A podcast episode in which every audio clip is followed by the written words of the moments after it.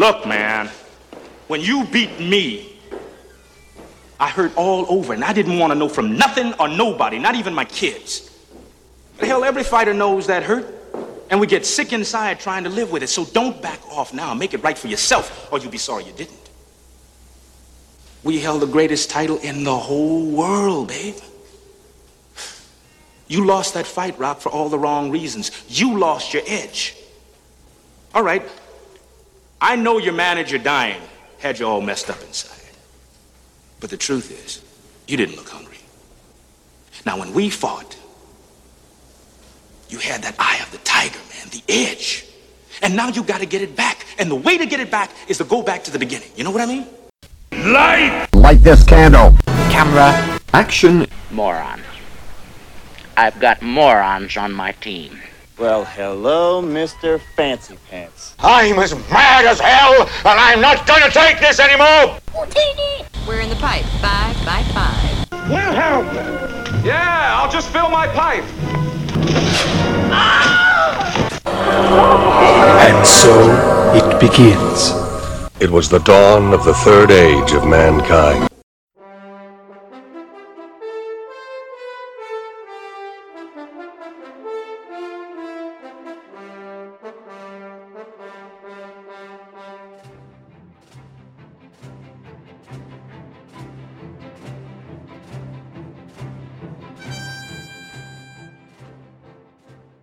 Welcome back, folks, to the Man Cave Movie Review, the podcast that reviews the good, the bad, and the ugly of movies for men and women.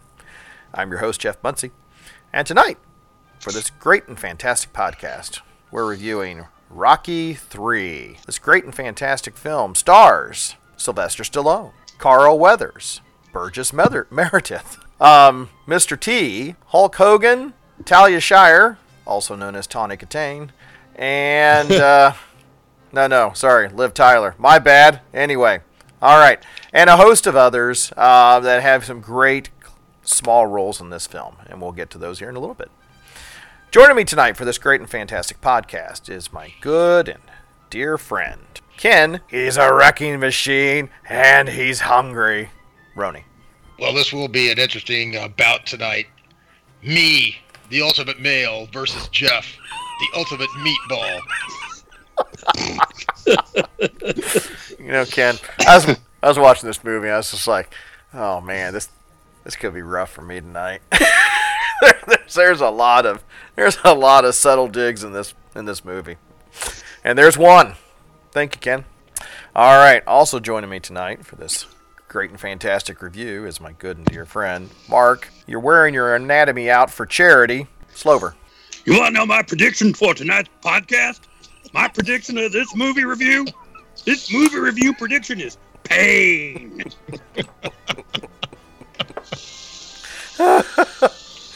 I, he's got some. He's got few lines, but some of the best. All right, thank you, Mark. You're also, welcome. Also joining me tonight for this outstanding, soon to, surely to be podcast is Brian. My mom hits harder than you, Miller. I just, I just want to let all my love slaves out there tonight know that the mountain of molten lust is in the house. We're not doing Spaceballs, and you're, and this is not Pizza the Hut. But oh, oh God. Oh, thank you, Brian. Thunder Lips is here. Yeah. oh, thank you, Brian. and uh, last and certainly not least is my good and dear friend, Steve. I don't like these people. Michaels. Jeff, back when we started this podcast, you had that eye of the tiger, man, the edge. And now you got to get it back. And the only way to get it back is to go back to the beginning. You know what I mean? I. You know what I mean? Episode one. Jeff? Hello. Yeah.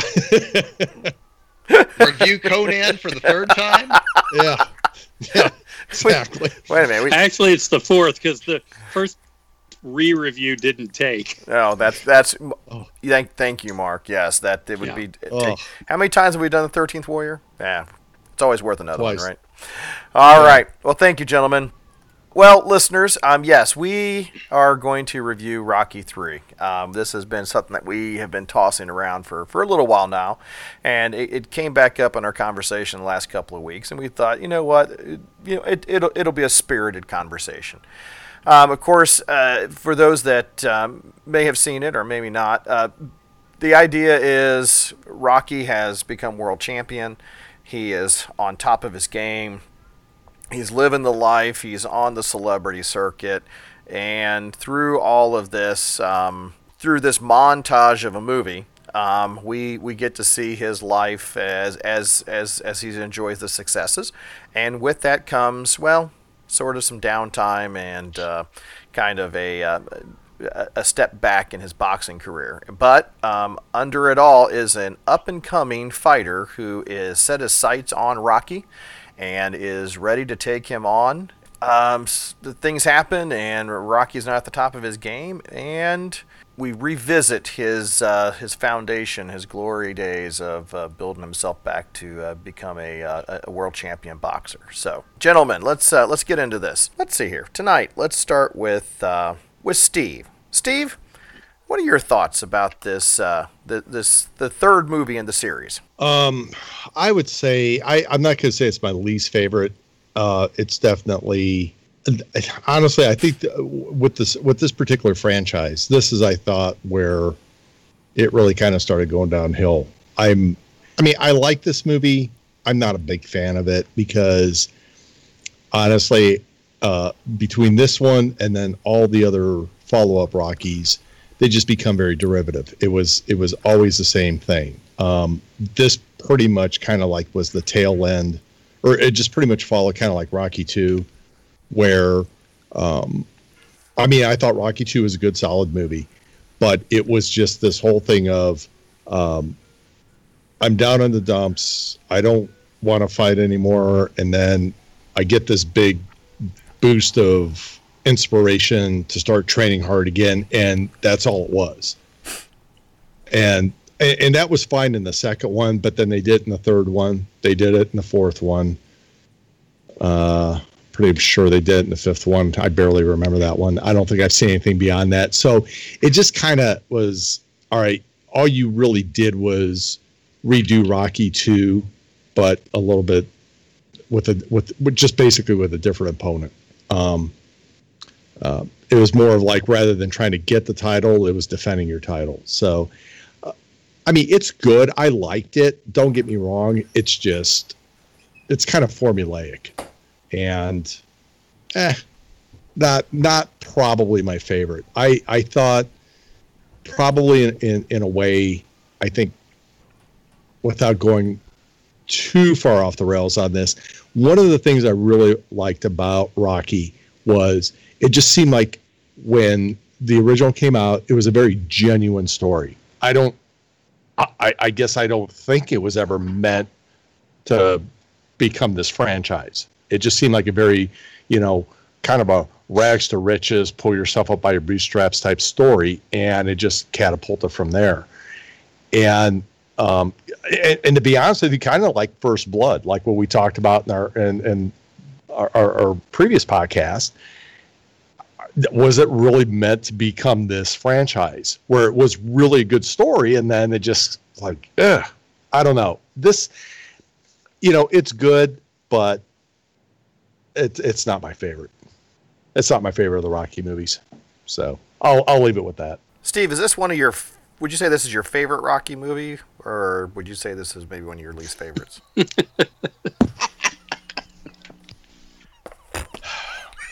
So, I'll tell you. Car, oh, car, key, car keys, Biscoin. All right. Thanks, this Steve. Is, this, is where, this is where I pick Jeff up and throw him into the audience. Ladies and gentlemen, if you would like to see what what it would look like if Steve and I went toe to toe, well, at least the first five sixths of that fight is what it would look like. Um, I'm not sure I could really bring the last one sixth, but it, it, would look more like me gnawing at his ankles. But anyway, yes. Um, Yeah. All You know, right. That line, that line uh, from Mickey would be very appropriate with with Jeff. So, what does he eat? 202.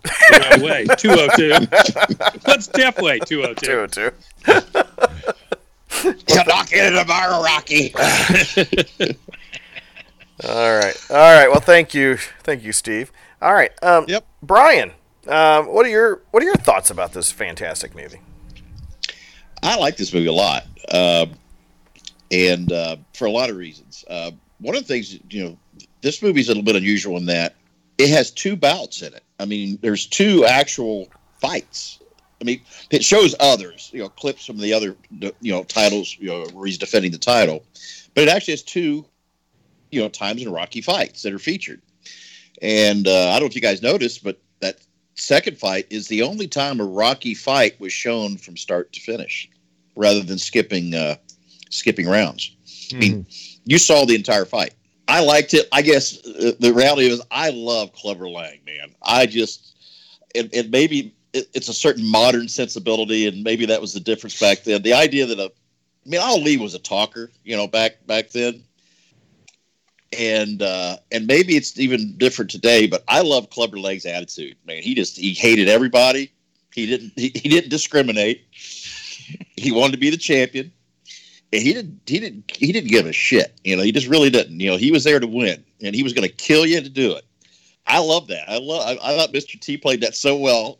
Uh, and I and I guess in part I really like this movie because I'm cheering for Clubber Lang the first fight. I'm like, yeah, kick that guy's ass. He's been lazy. You know, you're you're the hungry guy. Go out there and beat him up. And uh, so, in part, I like the movie because I love T's role in it. Uh, but uh, the the movie, I I, I don't want to. I mean, God, this movie's almost 40 years old now, and at the same time, I don't want to give something away. But there's obviously a certain change in Rocky's life, and uh, there's a certain character that I adore, um, and some things happen uh, with that character. And um, you know, Jeff, uh, you, you're going to ask me this after I, I say it, but you know, I'll say it now, and then hopefully you're remembering this. This may be my favorite Rocky movie in the pantheon of Rocky movies. Hey, thanks, Brian. Eye of the Tiger, man. Eye of the Tiger. Eye- We're gonna we're gonna get to the uh, Eye of the Tiger also here in a little bit. All right. Um, great. Thank you, Brian. Um, Mark, what what are your thoughts on this great and fantastic film? Uh, thank you. I here's what I. It, it is the ultimate bromance boxing movie. Ding, ding. Um, Carl Weathers and eh, and Stallone having their little moment in the surf. You know, um, from here to eternity. Dude, he's rubbing his shoulders in, when he's in, the, in the ring. I'm Yeah. like, oh man, that's a little Yeah. strong. it's a little um you know it, it, steve is right it's derivative it's not my favorite rocky movie um it's it, it felt like they were picking up a check Ding, ding. uh, because it's successful so we'll do it and it worked because it's rocky rocky gets beat you know we we have the big comeback we have all those tropes but the thing that i liked about this movie that made me enjoy the movie more was it's really the first time you got to see uh, another side. I really liked it because I liked Apollo Creed, and this was almost as much a movie about Apollo Creed as it was about Rocky Balboa and their friendship. And I really, Carl Weathers, and to me, is underrated. He and he's still out there grinding. He's still working. You know, played in the NFL, and I really enjoy everything with Carl Weathers in this movie. He shines. He makes the, I think he lifts this movie up to another level and makes it he makes it something that is not that could have easily fallen into a. I'll use Steve's term derivative and just um, we're we're going to have another boxing movie and Rocky's going to come back. It it really showed a neat um, friendship between the two of them, uh, and I really, for me, that that made the movie really enjoyable. So, uh, all that said, it, it's a Rocky movie. Um, it's enjoyable. It's it was a two ninety nine rental. You can't get burned, and other than um, I will say this right now. Ding, ding. Why Talia Shire was in it, other than we just needed to have Talia Shire in it because um, I don't know because Stallone's a nice guy. Um, beyond that, uh, everything with her was completely a waste of time. Yep. But a, a pleasant movie if you like Rocky movies. Um, a pleasant Rocky diversion. You know, this is Weather's favorite, right? For the reasons you said. Has to be. Yeah. He said I it mean, it- humanized it humanized his character. Yeah, I, I really, and also, it, well, we'll get to the trivia, but it, it also kind of sets up the duality of you've got Clubber Lang, who's just all fury and barbarian, and you've got um, Apollo Creed, who's a pretty classy guy all the way around. I think that sets up four, re- in a way, that kind of sets four up really well when you get to that. But that's a different movie review. We're not going to get to that next week, are we? please, please, God. No, I, I can say we, we won't get to it next week. Now, you know, it may be, uh, you know, episode 299, but, you know, we'll get there. Okay. All right. Well, thank you. Thank you, Mark. Ken, what, what are your thoughts about this movie? Uh, you know, I saw this in the theater. I can remember when the summer this came out. Every time you turn on the radio, the Eye of the Tiger song was playing. It was like a top hit song in its day. Of the Rocky movies, I, I this is tied with me with number one. And what Steve said, number one was original. It was, you know, it was a, it was designed to be a standalone movie. You know, it was strong in its own way. But I was not as you know for whatever reason two and four didn't reach out and grab me, but this one did, and I think it's the the troika of the three main characters again, which you guys have touched on. You got this interaction, which is and dynamic that's interesting to watch. Mr. T back then was just such a I mean, he came out of nowhere in this movie, and he had such a distinctive look and persona and charisma and all, and you know, he he's very strong in his part. Now, you know, I will admit, you know, is he the best actor? No, but he pulls off his character. I think Carl Weathers does an excellent job. Uh, and just like you said, in the earlier movies, he was just arrogant and tough, and here he's got a human side, and he's he's actually going beyond himself to give a little. Uh, Rocky, obviously, I mean, it is that whole redemption story, and like Steve said, it's you know, okay, he's he's up, he's down, he's back. Uh, he's got to fight through his demons, but I like that story. I mean, I, I'm I'm good with it. I I do got to say, I mean, those guys. They were in a little better shape than me. Now, you know, with this coronavirus, I've been working out at home, and I, you may notice. I mean, I got some some definition on my biceps and all right now, but uh, I, I'm, I'm this this movie made me feel utterly inadequate as a uh, as a physical specimen. I will say a thing that I always liked about this movie is about that. And Jeff used the word. The first four or five minutes of this movie is a montage, which I think in a really good way covers like many years of action, backstory, and by the time that montage ends, you know, you know, there's going to be a reckoning. There's things that are going to happen because we've seen what's going on, and it really sets the stage well. And I thought that was, you know, a very well done opening montage. You don't get a lot of montages for the open, but that one did it, and I liked it, and it set the stage and I was entertained by it back then, and I'm still entertained. It's been a long time since I've seen it, so viewing it uh, today for the uh, review, you know, brought back some nice memories and some not so nice memories because, I mean, there are some parts of this that are pretty, pretty draggy, pretty annoying, uh, and I'll just say, you know, more so than Talia Shire. Ding, ding. You know, they should just taken Burt Young and stuffed him in a trash can. Like the first five Thank you. minutes.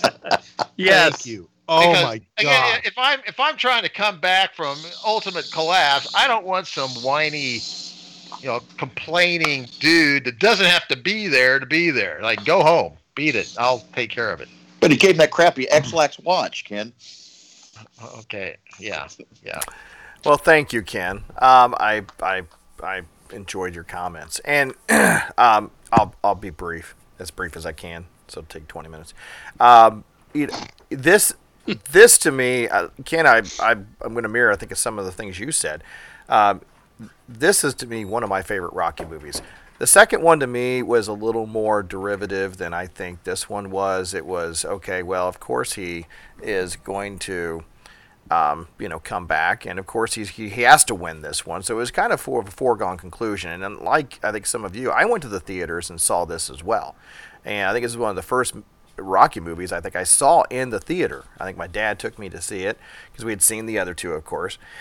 And um, and and I won't even talk about four. Ding, ding. Because I feel like that is where this just went way. The, the wings started coming off the plane. But this one here, because what are you going to do after you win? Well, you're going to have to hold the title, and it I think illustrates that just because you're at the top, it, there are there are people that want what you have, and and it really I thought did a great job of showing, you know, somebody this young guy coming up and and his determination to be the best. But it took me, even though I've watched this thing probably 30 times, it took this viewing for me to realize, because I'm not as smart as the rest of you guys, that the the reason that you have, and Brian, yes, this is the first one that we have two fights in, and and and it's it's a tale of two fights. But that said, you know, the second fight, you start you see glimpses of the first fight, and and I and we'll hopefully break down that fight here briefly in a moment. But I think it's great showing that once you're at the top, if if you get too comfortable there, somebody's willing to come and take that away from you. And and I thought they did a great job of, of building up the tension of, you know, Rocky just kind of out there doing his thing and you got this other guy who's young and hungry, and you, and you see the you see um, Mickey going to these fights. He is totally clued in because he's out there protecting Rocky, and he's going to these fights, and he's seeing what's going on in the boxing world while Rocky's out there doing the Muppets and doing all these other little things that he's doing. um, and and he's well aware of what's coming up after him because he's he is he's seeing it. And, and and you've got this dynamic that's playing out. But more importantly to what mark said the strength of this movie is carl weathers stepping into a different role. It's not an adversarial role anymore. It is it is the mentorship. And it's that that really now you have more of an ensemble cast because you've got you know the, the, this core now. And and, and you know you, you, we could debate whether um, you know, the, the Liv Tyler moment is, you know, between Talia Shire and Burt Young. But we can we can we can get to that here if you guys choose to. But I feel that this movie is answers that question. What do you do after you win the title and you want to hang on to it? And the and the debate becomes and it, it plays out in the movie that you know, Rocky, you've gone too long, and you needed to retire and you didn't and here's the results of it so you know it th- there's a lot of there's a lot of dynamics that are playing out throughout this movie. It's not as simple as i think the the first two stories. I think there's a lot of themes that are playing out here throughout the movie between death between you know somebody past their prime between redemption. And there's a lot going on here that plays out throughout the movie. And the fighting is sort of i don't know second but the two fights uh, there's a, it, it tells two different stories. And and in between i can see what you're saying about how there is it's a little slow. But we're we're developing the characters. We're developing you know the the reason and and why we're here and how we're going to get to the end. And um, and so i think it is probably as far as storytelling and movie goes um, you know I, I think it's probably one of the strongest parts of the whole um, saga, then um, definitely number two. And you know, again, like number one, just like with Star Wars, the first episode always going to be good because that introduces us to it. But um, I, I like Brian and Ken think that this holds up pretty well as far as the first three movies. So, all right, so th- those are my thoughts. Let's get into the actors themselves. Um, so we have Sylvester Stallone, which we have we've talked over the last few weeks about Sylvester Stallone. This is turning into the Sylvester Stallone podcast. You know, not necessarily a juggernaut of an actor, but he knows his roles and he does well in those roles. Besides that, any any any of you four have a strong? I mean, I feel like we talked about this a few weeks ago with uh, First Blood, but you know, where, where where are you with this, Brian? Actually, Steve had his hand up. I was pointing. Steve, yes, go, Steve. Um, I'll be perfectly honest with you. It's uh, Stallone for me is kind of one of those actors that honestly, this guy could actually really amaze amaze me in movies. And there's other times where he's doing stuff where you're like, "Are you? Uh, wh- Where are you at?" It's like he's kind of like all over the place. But I mean, I've seen him like again, First Blood. I thought he was fantastic. And there are, and I thought in the first Rocky movie, it was like, holy crap, this is. I, I thought it was a stellar performance by him. I mean, I've seen him in movies where he does really well, and I see him in movies that it's like, it, it's cringeworthy. It's like, how does this happen? Is this like directors or what? What what's happening there? But I mean, honestly, I mean, there's there's stuff that I I've always thought Stallone did well. And and I always you know it's like and he and he does have a certain range, um, I think. But I think a lot of it depends on who's directing him and what the movies are. Yeah, because you watch some of the other stuff that he was doing, like in the '80s, you know, and it's god awful. But um, but like I said, I mean, to me, like when he did First uh, First Blood, and, and, and honestly, I mean, I think in his performances in all of the Rocky movies are really good. I mean, I'm not a fan of all of them. Um, like I said, this one, uh, you asked me before, I'm not a huge fan of this one, but I thought his performance in this is really good. I mean, you could actually see, you know, I mean, he actually truly looked like a guy who was conflicted about himself and where he was in his life and you know did everything was everything after beating apollo creed uh, uh, uh, just set up or was it fake or not real? I mean he truly looked like he was um like a, a conflicted person. So I, I i i don't know. I've always thought he was he was a pretty good actor but again that's just my two cents Okay.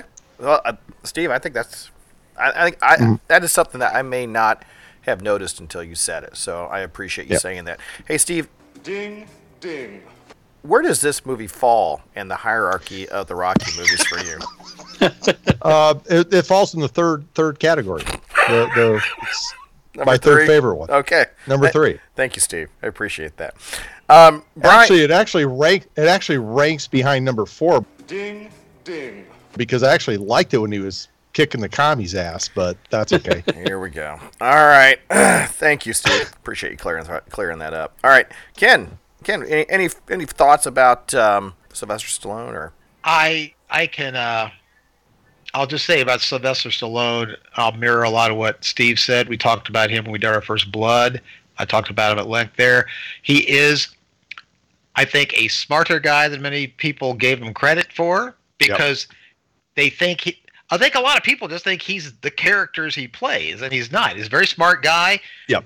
generally knows how to pick his roles. He has much, much success, and he's still cranking out movies successfully today. He has pretty good range when he wants to use it, but I think he knows what, or at least he thinks he knows what his fans want, and he gives them a lot of the same persona in a lot of movies.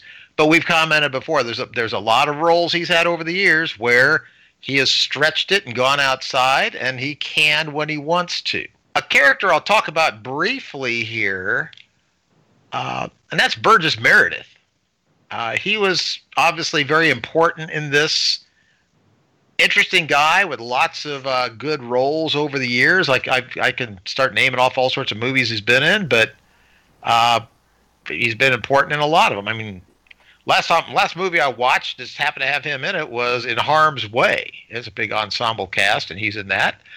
Uh, in this, again, in Rocky, he played Mickey, the gruff, tough manager who brings Rocky out of obscurity and gets him up to the championship in Rocky 1 and 2. And like uh, Mark said, is jealously protecting him from the harm to his reputation and life that he knows is coming if he takes on this, you know, this this new challenger. A thing I always was amused by in this movie was, you know, I've I've heard Burgess Meredith, very very cultured, sophisticated guy. He's been in a lot of other movies. But I think to do this role, I think they said, you know, Burgess, we're going to film Monday. It's Friday night. Ding, ding. Here's a case of wild turkey and a case of camel unfiltered. you know what you must do. Because, like, Character actor. that voice of his in this is just so gravelly, but Yeah. it's it's endearing. I mean, I like it. Um, so that's uh, that's what I'll say. I'll let other guys talk about some of the others. I will throw out this one other guy that deserves more comment here, Ding, ding. And that's Hulk Hogan. Wait a minute, you mean Hulk Hogan's in this, Lips, and this was in Hulk Hogan was in his WWE prime when this came out. And a thing this movie does demonstrate is Hulk Hogan is a mountain of a man. He is, I mean, Sylvester Stallone isn't really a shrimp, and Sylvester and Hulk Hogan was like throwing him around like he was a rag doll. But you know, was he a great actor? No. But was his scenes that he was in interesting? And I'll say yes, they were. And it was a part of the whole transition. It, the Hulk Hogan scenes were the transition from Rocky being this dilettante, you know, thinks he's the best on top of the world, getting his ass kicked for real. The Hulk Hogan scenes were showing this guy's lost his edge and he's not as smart as he thinks he is and he's going for a fall. And I thought that was an interesting bridge because technically you're saying like this movie has two fights. Well, to me that that Hulk Hogan thing looked like a fight to me. They weren't pulling many punches. Although at the very end, it's like after they beat the crap out of each other, it's like, hey, come over here, let's get a Polaroid with the family. Sure. Um, well, thanks, Ken. yes, um, I, very good noticings. All right, Brian, uh, what say you? Anything you'd like to add? Well, as as regards Stallone, I tend to agree with what I hear, heard previously. I mean, Stallone. I I mean, what, in, in his scenes where he gets emotional, like again, I, I don't. I, the whole spoiler thing, I don't know about how we deal with this, but Let's just there's a certain scene. I'll warn the I'll warn the listeners. Okay, Not the Wait. klaxon. Not the klaxon.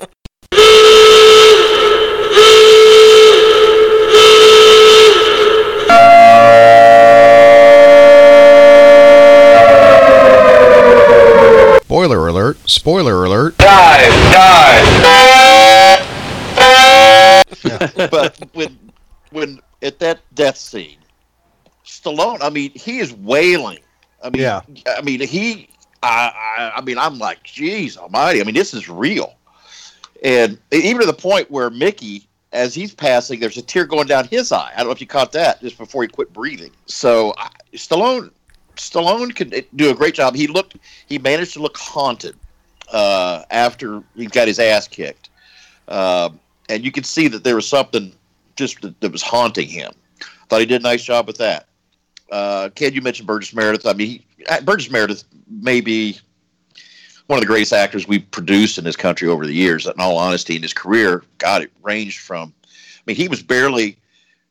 I mean, he started doing movies like 32 or something like that, or 30. Uh, I mean, of course, he did The Penguin, which is one of his greatest roles. But, uh, but, uh, but uh, I, I mean, I always think of him in uh, uh, uh, some of his last roles were in the the, uh, the, the old men roles he did the uh, uh, with Jack Lemmon and Walter Matthau. Grumpy old Which, uh, man. Yeah, and he must have got tired of basically like the second movie he's in, he had to croak because you know, same thing, dirty old men or not dirty, grumpy old men. Uh, you know, something along that lines happened. But uh, Dirty old man. Wow. dirty, Dirty old, Old man. Man. That would be That's my the- movie. Yeah. Uh, but uh, but Meredith is a great actor. He really is. Uh, but no, Stallone's got great range. He really does. I, I mean, uh, and T was very effective. I mean, doing what he had to do. I mean, he's basically. If you saw Mr. T and you heard what he had to say, he sounds like an MMA fighter, you know, or, or a nasty MMA fighter, but he comes off as those guys. He just does. Brian, he seemed supernatural in that role, and I mean, he's he seemed to. Re- I mean, when I watched this, I mean, I I kind of had this oh shit moment. I mean, like this guy really exuded. scary. He was kind of scary, and it was like I mean, so believable. And then he gets you know hired for the A team, and then you find out this guy's going to children's hospitals. He's out there, you know, working with the kids, and maybe one of the nicest actors you could possibly ever meet. Did Did you read what happened when he took his mom to this movie? Oh yes. she, she, when he started talking trash to Talia Shire, his mom walked out. Said, "I didn't raise you to be like that." I didn't raise you to be like that. And she stormed out of the movie. Yeah, Isn't And- that and- great? And, he, and that's the. I mean, he, apparently he got big and tough because he lived in the South Side of Chicago, but he was never a guy that was in trouble or anything like that, to my understanding. Uh, and he was, you know, he was the kind of boy his mama wanted him to be. He was a good. I mean, somehow or other he got kicked out of college. I don't know what the story is behind that. Uh, he had a football scholarship but that could have been a million things. But my impression is he is a good guy, and he is not playing in character when he acts like this.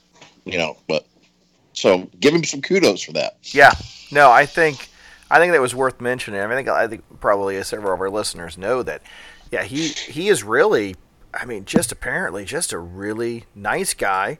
Um, and, and you saw him in the A team. I mean, you know, he, he, he you know, he, he fit a certain role in that. You know, and I mean, he played this kind of, you know, badass, but you know, there were times he let his softer side come through. You know, it was, it was, you know, he, he, he I don't want to say he's got a ton of depth, but he can, he can definitely play some personas. And, and to me, he has some of the best lines in this movie. Uh, and, and, Oh, yeah. Oh, and- yeah. yeah. But, um, but yeah, you know, Brian, or, or Brian, I thought that you would probably know a little bit about Burgess Meredith's, you know, storied career. Um, you know, because, you know, like like with Alec Guinness, a lot of people of a certain age just know him as one role. But but the man has some some outstanding movies to his credit. But in the later part of his life, he was just known for one thing. And you know, and, and that's sort of you know where I think Burgess Meredith fell into. Um, you know, he had a long history, and then he's you know he's kind of recognized for one role. Uh, but But he, he has a connection to a to a an Indi- a well known Indiana uh, figure from World War II, uh, legend GI Joe. He played Ernie Pyle from Indiana, yep, the Great War Correspondent. That's right. That's Yeah, right. Burgess Meredith, looking at his filmography, That was a big movie, by the way. He started his first role was in 1935. So when he did this in 82, you know, he had a, a whole career's worth of movies behind him. Yep. And he still kept going after that. I mean, he was still going up till 2006. he had a bit of a uh, he had a bit of a kind of a career bubble when uh, he got caught up in the whole House Un-American thing back in the fifties. Uh, but um, but that was other than that, he was a working actor, pretty prolific working actor, and not just working, but damn good one. Yeah, no, I mean, I mean, he, he, you know, to steal a line from our show, um, you know, he adds some gravitas to to a lot of these movies. Um, you know, he's kind of that A lot of voiceover stuff too. a lot, yeah, kind Lot- of like an elder statesman. Yeah, go on, Brian.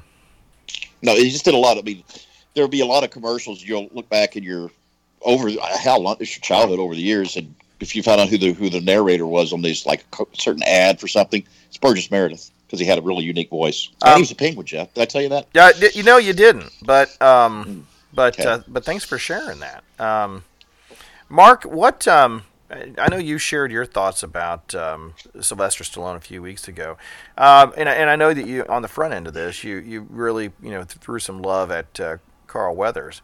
Um, any any other actors in here besides the, the big three that we've mentioned that, that you, you felt you know were were compelling throughout the movie? Um, compelling. There's an interesting term. Uh, you know, I, I'll just circle back. You know, Carl Weathers. I thought this was Carl Weathers' movie, and he did a good job in it. And he was, you know, the other character that you do see kind of in the background, who is um, effective in a character role. In the let's just say he's the reverse of the metal. he's the competent to Paulie's incompetence is Tony Burton Uh-huh. as Duke. Yep. He's the guy who runs the gym. You know, and he's really he's really the guy in the background that, that's getting Rocky ready with um, Carl Weathers. And I think you know he's done a ton of stuff. If you look him up, you'll know him. He's done all. He's been in all. He was in Rocky Four. He was in Rocky because he was Apollo Creed's trainer. Right. So he's great. We touched on Carl Weathers, um, iconic actor, still out there. He's doing a lot of TV now. Um, he did Predator, which is probably one of his best roles, and he's probably best known for Happy Gilmore as the golf pro. Yep. Um, but you know, a very good actor, very accomplished. I, I will say, uh, to be less than complimentary, um, I think two of the roles that are just inhabited, and I'll be kind and just use that term, are Burt Young as Paulie and Talia Shire as Adrian. They're they're just there. Now that could be because they don't have material to work with, but the whole first ten minutes 15 minutes with Burt Young kind of wandering around and getting drunk and thrown in the drunk tank. Um, it was I almost had to think that that was Stallone just getting giving Burt some time um, because it was extraneous to the movie. It didn't need to be in there. And Talia Shire, you know, she got some amazing breaks in in acting or in movies, but that Wonder didn't mean why. she was. Well, that doesn't. All I'll say is this: Talia, what you see with Talia Shire in this movie is what you see in every movie. If you go watch The Godfather, same. You go watch Godfather Two, same. She's pretty. Yeah, whatever for whatever reason, she has been in some movies, and I don't know, and I don't care to know. I know Brian. Ding, ding. You just stay mute. Ouch. You just It's not a bad thing. It's just a real thing. Right. She's, you know, the genetic lottery is what it is. Um, but I think everybody's already touched on the actors, and I think it's a good cast. I will. One last person we mentioned Hulk Hogan. Hulk Hogan's not an, enter, an actor; he's an entertainer, Yes. and his ten minutes are thoroughly entertaining because he's playing Hulk Hogan of the WWE, and I love the bit at the end where he's like, "Hey, that's just what we do."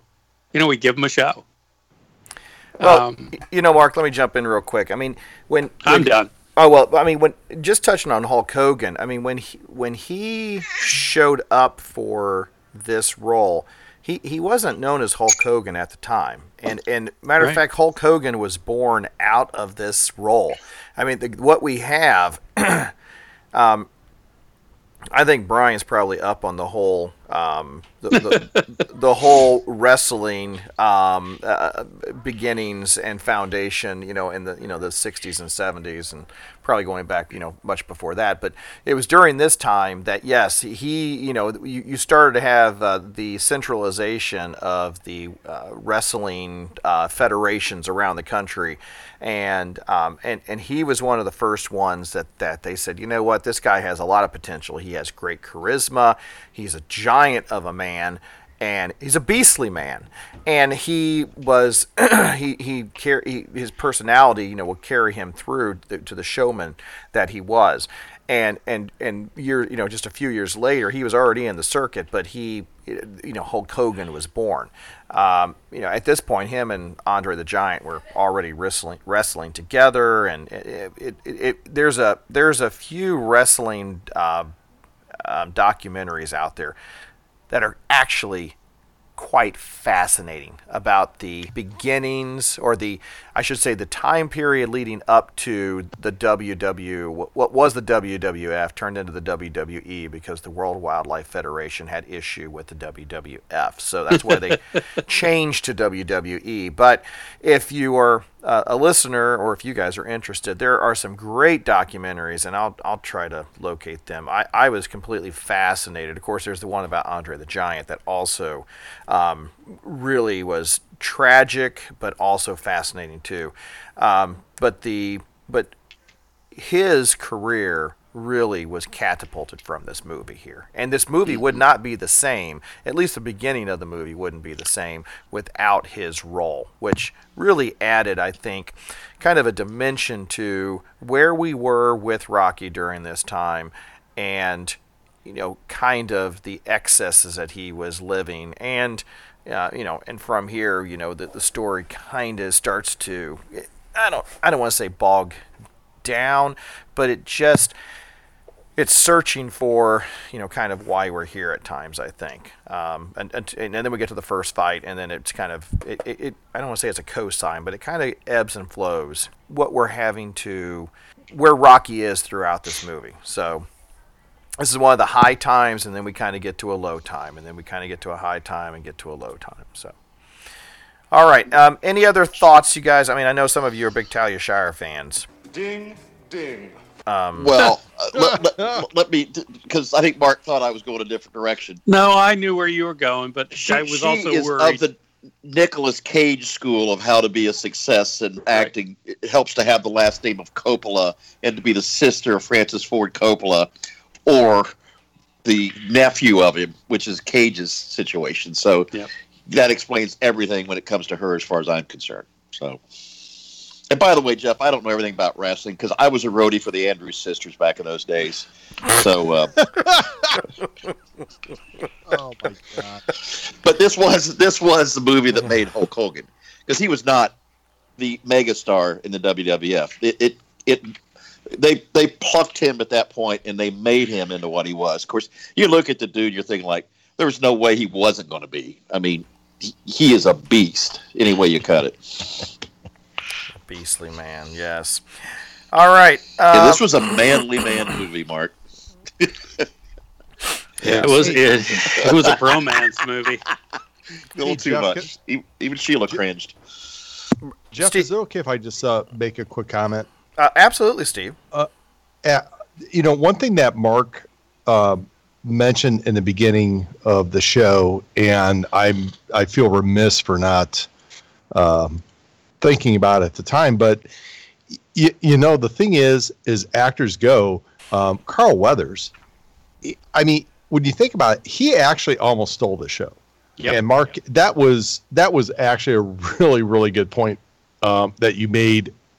You really almost overlook how much of an impact Carl Weathers made on this movie. I mean, he was. I, I honestly, I think he was probably just as important in the movie as he as, as Rocky was Yes. Mhm.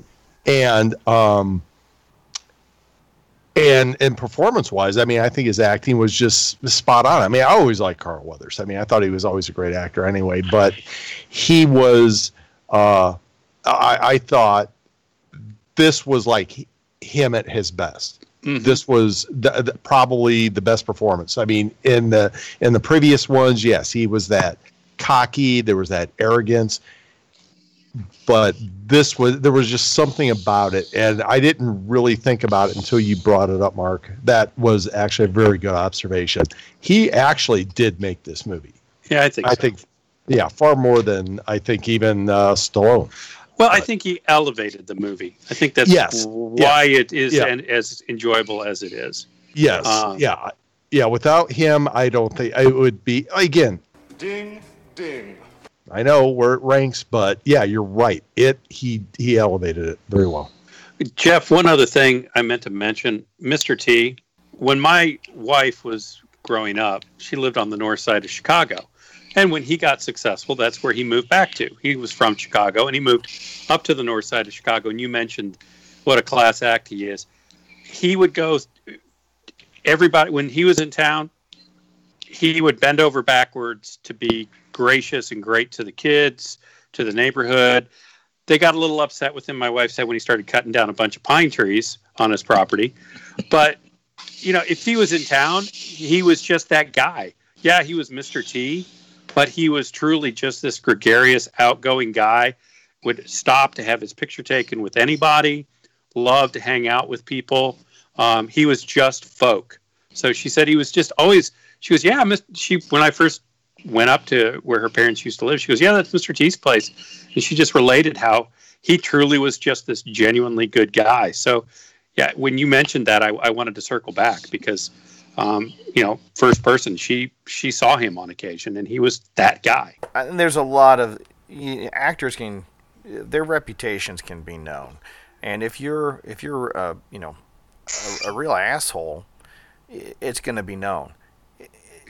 On the other side, you know, like like there's a lot of actors out there that are are known because of their kindness, generosity, their charity. Like um, um, Keanu Reeves is another one, right? Yeah, Gary Sinise. Gary Sinise. Um, there's a Oh, lot of Chicago guy, by the way. Ano- yes. Um, w- one of you has a story about that, right? Um, but yeah, I think knowing who he is and then watching him in here with his intensity. I mean, yeah, I mean, you know, if he's a football player, maybe, maybe he's got a persona. But I mean, you know, d- these guys are actors and they play certain roles. And sometimes, you know, you know, Al Pacino and Robert De Niro can can play themselves, and we love it. But you know, it, it's you know, I, I really, Steve, appreciate you you know circling back to Carl Weathers because he he does sort of elevate the show in a different way, and he does make it that ensemble that ensemble piece that this movie is, which is which that's why I think it it stands different than the other movies. Um, yeah, there's always going to be an adversary because it's a boxing movie, but at the same time, we have an evolution of their friendship, of their roles, of who they are, and and and, and I think that's why this movie is different and and sort of Rocky's in a different place, and, and that's why I think it is a different movie, and I think that's okay, and I- and that's why I enjoy it. All right, let's um let Brian. Well, real quick, I uh, talking about Weathers. I thought one of the important things was the con- the connection between Weathers and Rocky wasn't just that they'd been champs. You learned as you saw where Weathers came from. He came from the same place Rocky did. They were they were basically different sides of the same coin, East Coast, West Coast. But basically, in fact, you know, these freaking Burt Young keeps bitching and moaning about. It. I can't believe we're in this place. Well, I'm looking at Burt Young. I'm like, that's the place you were five years ago. That's exactly where you were. Yep. Uh, but the point being is, and it was the important point was that Weathers, Apollo Creed, was just like Rocky. He just he came up through the same route, the same place.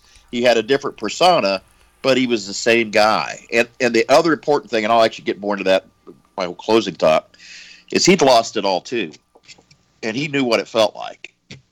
And so it was a little bit of redemption for him, but he also understood what Rocky was going through. So Well, more importantly, Brian, Apollo Creed knew that he needed to get out of the game. And Burgess Meredith's character had been telling Rocky he needed to get out of the game. And and so, you know, Apollo is where Rocky should be, but you know what? They're going to give it one more go together. And and and that's, you know, that that that partnership is what is going to get them past this time is they can't do it they can't do it alone so they're going to do it together and i think it's and, and the part that's why I don't think it's formulaic. Right I mean, sure, the fight, the, the redemption thing, yeah, I get that. that. That's every movie. But the way they got there, I, that's not. I've never seen anything like that. You ever No. seen a movie where the, the guy you beat, the champ, comes back and yeah, I've just never seen that. no So, but i sorry, think didn't mean this, to interrupt. this this this may be one of you know we talked to, last week about um sands of iwo jima being sort of the template that some of this is made on um, these war movies are made on, and and you know, and this this whole redemption story, you know, I, I you know, again, I'm I don't know the entire filmography of Hollywood, but I mean, you know, th- this this does sort of stand out, I think, a little bit, and this may be things that, or there would be maybe other movies that steal from this because I think it does it pretty well. And you know, and, and one of the themes in this movie is you know you you you have to go back to your roots, and that's what you see play throughout the movie.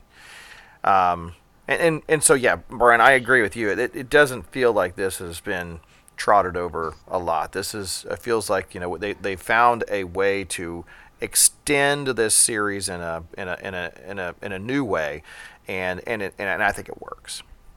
Well, let's jump over to. Um, let's talk about the fighting because we, I don't know if we can talk about the Rocky movie without talking about the fighting that goes on here.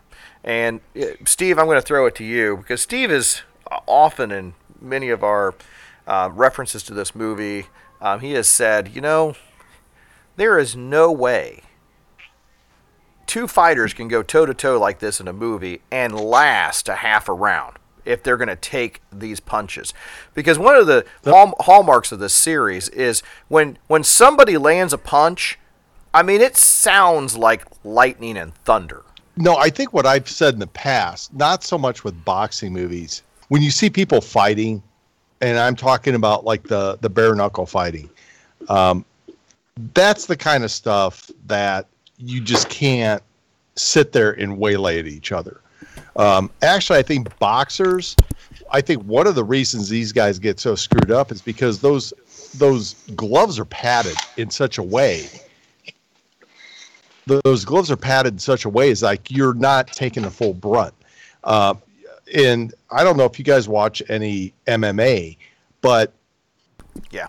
you know, it's there's not a lot. I mean, there's a couple of blows hit, and then it's grapple, and it's down to the floor because you just can't bare knuckle. You just can't beat the shit out of people like that. And I, I mean, no one can take that. I mean, you know, I, I don't care if you've got, you know, a, a jaw of granite or not. But with boxing, um, it's a little bit different. You know, those gloves, those gloves actually, I think, soften the blows quite a bit to a certain extent. Um, but like I said, you don't see that in um, the MMA fights. Um, you can't take those kind of hits. I mean, you just you don't. And but the fighting, the fighting shots in this movie, I thought were actually really good. And as a matter of fact, it's I actually watched it really carefully for the for the first time. And what was interesting is the way they would show you never very it, it was like all the time when you would see somebody being hit you always saw them from behind and i'm amazed i think that uh, uh, about these movies of all the rocky movies i thought were really good just the choreography how they actually were not you know you got you got to make it look good but you don't want to make it look too good because you may actually hit these dudes and I don't know. I I thought I remember reading something like I think in the first Rocky movie. I think there was a few times Apollo Creed and uh, or uh, Carl Weathers and and Stallone basically tagged each other pretty hard. Um, because you know you're trying to choreograph it, you're trying to make it look like you hit him, but you didn't hit him, and so I I thought the fight scenes in this were pretty good. But like I said, Ken, what are your thoughts on the fighting in this movie? Or at least the the scenes. I mean, what what what what do you feel well, are, they, is they, the did- recipe they did here? a good job. Again, they're trying to show the the back and forth, and you know, oh Apollo's up, or you know, you know, uh, Rocky's up, he's up, oh he's going, oh no, you know, Clubber's got him back down against the ropes. Uh, obviously, it's dramatic, but it looks pretty real. Like Steve said, the choreography's pretty good there is that effect you talked about where it sounds like you know every every blow is like somebody's whacking somebody with a two by four. I mean, there's bone crunching sound effects. Uh, I will say, you know, if I was in that ring facing either of those men at that time in that shape, uh, if they did hit me, I would have been dead. I mean, they weren't even pros and that's that's the thing I'll say. Anytime I'm talking about a fight scene, it's like I'm the last guy to really, you know, critique the realism of a fight because like if I was had any of those guys hitting me, I would be down. It'd be like you know same thing if you like you know put me in the front line of the Colts and uh, you know hold back the other team. No, I'd just be run over and dead. I mean it's it's that, this movie does do a good job of showing the amount of training and dedication. That's what this is all about. The eye of the tiger, the the the hunger. The, the, the you got to you got to put your time in and suffer to get to the top, and that's what a lot of this movie is about. And I think it showed. Uh, those guys were in great shape.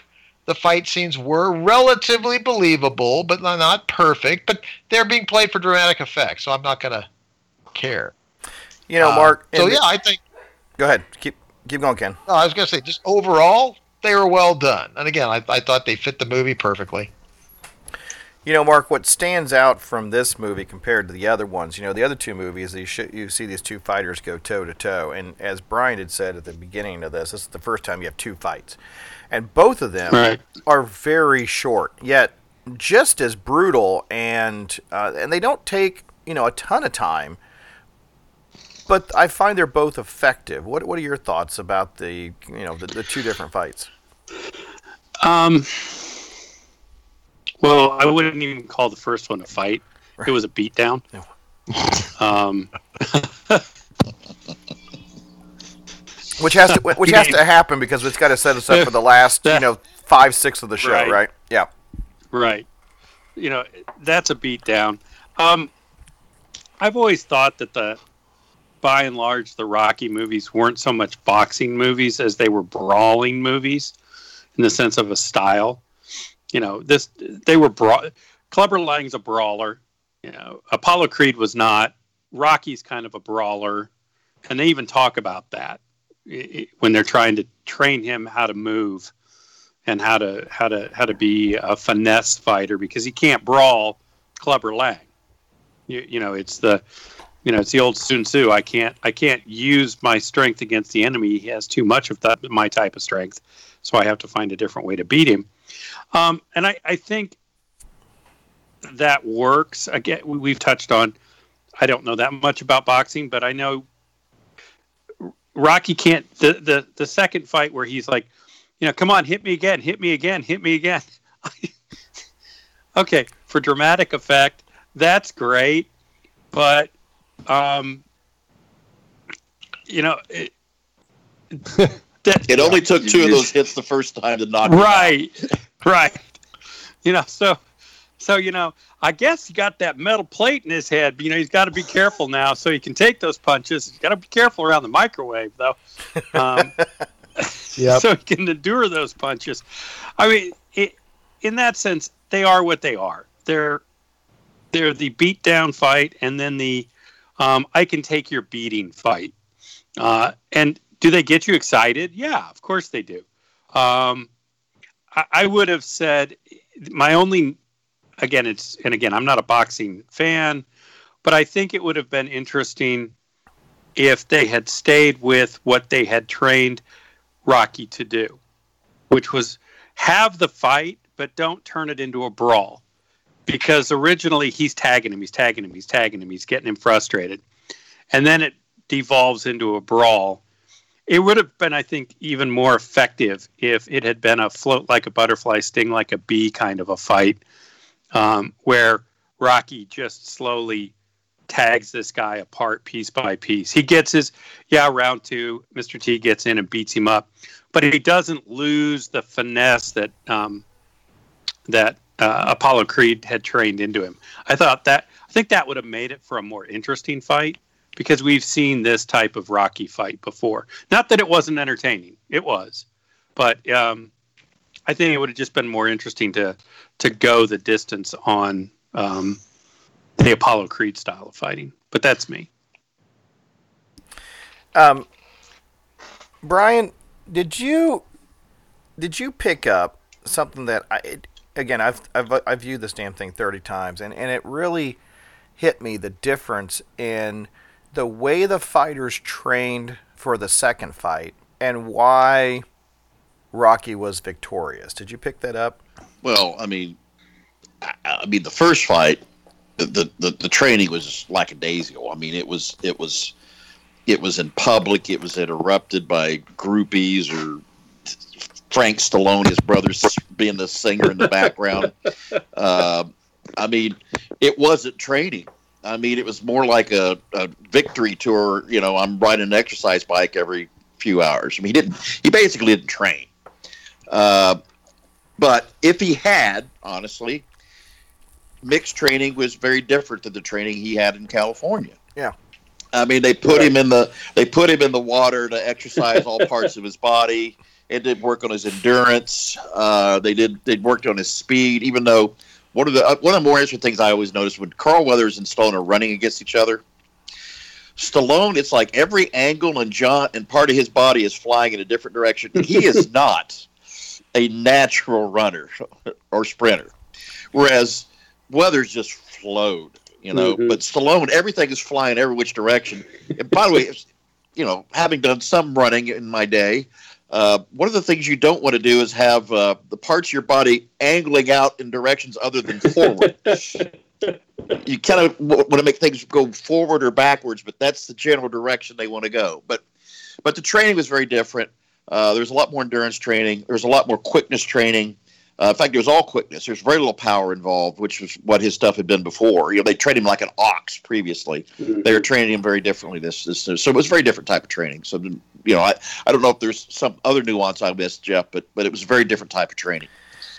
Well, um, it, you, you know, when you watch Clubber, you know, well, besides the fact that when uh, you when you see them training, you know, Clubber's in a very you know dark, gritty type of environment, and of course, you know, you have Rocky with you know lights and and fireworks and all kinds of stuff going on, but you know, even when he goes and is taken um, training with Apollo, if you look at Clubber's workout regiment, he is going strictly for power. That's all he is. That's all he's doing. And if you look at what you know Rocky's going through, I mean, it is it is a cross training. It is a you know we're conditioning the entire thing. And of course, you know they they you know they it, for a while there, or for the longest time, I mean, I always was aware of, you know, uh, Apollo and and and, um, and his trainer saying, you know, we can only go about three rounds, and that's all we're going to have. We got to put this guy out, and that's because, you know, I mean, they, you know, they knew that he couldn't stand there and take it. But the thing that really allowed him to win is, I mean, you know, he was a far Rocky was a far more conditioned guy to be able to go and withstand it and longer because Clubber was sort of like, you know, this is about the time that Mike Tyson came out. And Mike Tyson was a terrifying man in the ring. And it was really weird to see both of these. I mean, you've got Clubber, who is a fictional character. And I think that Mike Tyson finished maybe second in the Olympics, or he came close. Uh, he didn't. He wasn't an Olympic champion, but I mean, he came out about three or four years later, maybe, as far as into you know on his rise to the uh, heavyweight championship. But he was very similar to Clubber, where it was. I mean, the man was frightening to watch, um, and but he couldn't go long. I mean, if you could keep him in the ring, and if you could, if you if you could keep him there and keep him going, then you're going to wear him down. And I, it was, it was really fun for me to watch that in this go around, where it was like, okay, well, this is why they could only they planned for three rounds because they could wear him down, and that's you know that's why he talk about him, you know, breathing heavy and all that. Um, that you know he just could not. Uh, now you, you- again we can go back to the whole strategy of Rocky. You know, you know taking just these bone crunching um, punches, which you know if you watch the breakdown of that fight. You know, the first round, it clearly goes Rocky's way. But I remember sitting there in the theater for the second round, and I remember watching and thinking, "Oh my God, this is going to happen again." Of course, you know I'm whatever. I'm just a Ute at that time, so you know I didn't know exactly how stories played out. But I was like, "Oh my God, he's getting ready to go down again." I mean, this is what we saw in the first fight, and you know, of course, in the third round, you know, spoiler alert, you know, he comes back, and you know, and as Paulie says, he's getting mad. But um, you know, it it the, the way that they orchestrated that fight, and not just that, but you got the crowd around. Um, you know, the camera work is it's in my opinion some of the some of the best. You know, I mean, it rivals um, Miracle in my opinion of you know camera work for a sporting event, um, and and how they are able to sell their punches as these cameras are rolling at different angles to them. Um, it- and the intensity that they have for these matches with the ringside announcing. I mean, to me, these are some of the best scenes as far as action packed, intensity filled scenes um, because they they figured out that formula on how to do it, and I think that is a true testament to one of the strengths of Sylvester Stallone's eye for how to do that. One of you, I think it might have been Steve at the beginning, had said, you know, so St- Stallone knows what he wants to do, what what the audience wants, and and he's a genius in that sense. Ding, ding. Unlike George Lucas, okay. Um, I found I found a way to sneak that in there. You guys didn't even see it coming. Wow. Did you? Well, No, just Go ahead, Mark. hey, you know, Jeff, you know, one thing I wish they had done with this movie, Yep. um, and I mentioned it earlier, is ditch that whole um, Paulie in the drunk tank thing. And what I wish they had done with that block of time was give me the backstory on Clubber Lang. I would have Yeah. liked to have seen a little character Yes. development as to why this guy is so vicious Angry. angry, vicious, vit- you know, uh, because that could have made him in some ways a more compelling character. I mean, he was a machine. He was a force of nature. That that came across. But I really wish that we had had a seven to ten minute backstory on him. I Well- think that would have elevated. It would have elevated the narrative a little more. You, you, you could have found out that basically how Mick was engineering fights to avoid Clubber Lang and why Right. he was. I mean, he was angry anyway. You'd see him sitting there and watching Rocky just shaking his head like, "I'm going to kill Right. you someday." But but then you could have it added to the fact that like Mick is manipulating these fights so that Lang's not getting a shot at the champ. you know, and the whole meltdown, that whole tirade in front of the statue towards Talia Shire, you know, the whole, you know, why don't you come to my place? Um, you know, there could have been an interesting backstory as to why is he so angry and why is he so abusive towards everybody? Um, and it, it, it almost became tropish. And I'm, I'm, I'm not taking anything with, from Mr. T, but I just wish they had done that with the character. I think that would have made it a much stronger movie. And I'm not saying that would have made him a sympathetic character, but I'll use what I'll call the Magua. Um, the, the the Magua uh, character development. You you did you weren't supposed to like Magua, but you learned why Magua was the way he was in Last of the Mohicans, and you could at least understand his motivation, even though you did not agree with it per se. Ding, ding. He's a lot more interesting character than the other two. I'm sorry, but Right. So anyway, that was Brian, are you said. Talking just wanted to about throw that in. you? Are you talking about in this movie? Ding, ding. he was a lot more interesting character than Talia Shire or uh, Yes. or his or or uh, his his brother Or young. Oh, or young. Yeah. Well, he's I mean, sort of, he's sort of like the guitarist two. With should Mystique. developed him. I said he's sort of like the guitarist with Mystique, right? I mean, Yep. he's there, you see him, but you don't know much about him. Therefore, you want to know more about him, right? Yeah. Um, I, I just want to throw something out because now the more we're talking about this movie, I'm starting to find a little bit better appreciation for it. Um, what was interesting? Yeah, yeah, that's that's right, that's right, Jeff. Ding, ding. Actually, what's You know, I realized something, Steve. God. Eight eight plus years, I realized this podcast is not for our listeners; it's for you. yeah, Therapy. you know what's kind of interesting is you know because this whole thing really kind of stems on the fact that like we said uh, mickey was protecting rocky it was like after he got the title it was like i was they weren't set up fights but mickey was making sure he was not going to go up against a clubber lang type.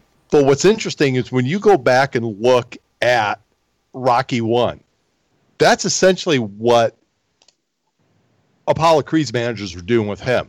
Because there was one point when Apollo's Creed, if you go back to the first one, when his trainer said, You do not want to fight this man. Because there was that one scene where, like, Rocky is in the meatpacking plant and he's just like mm-hmm. punching the shit. And you could see his, tra- and the train, and Apollo, and Apollo Creed's trainer was like watching the thing going, Oh my God. this guy Yeah. is going to kill.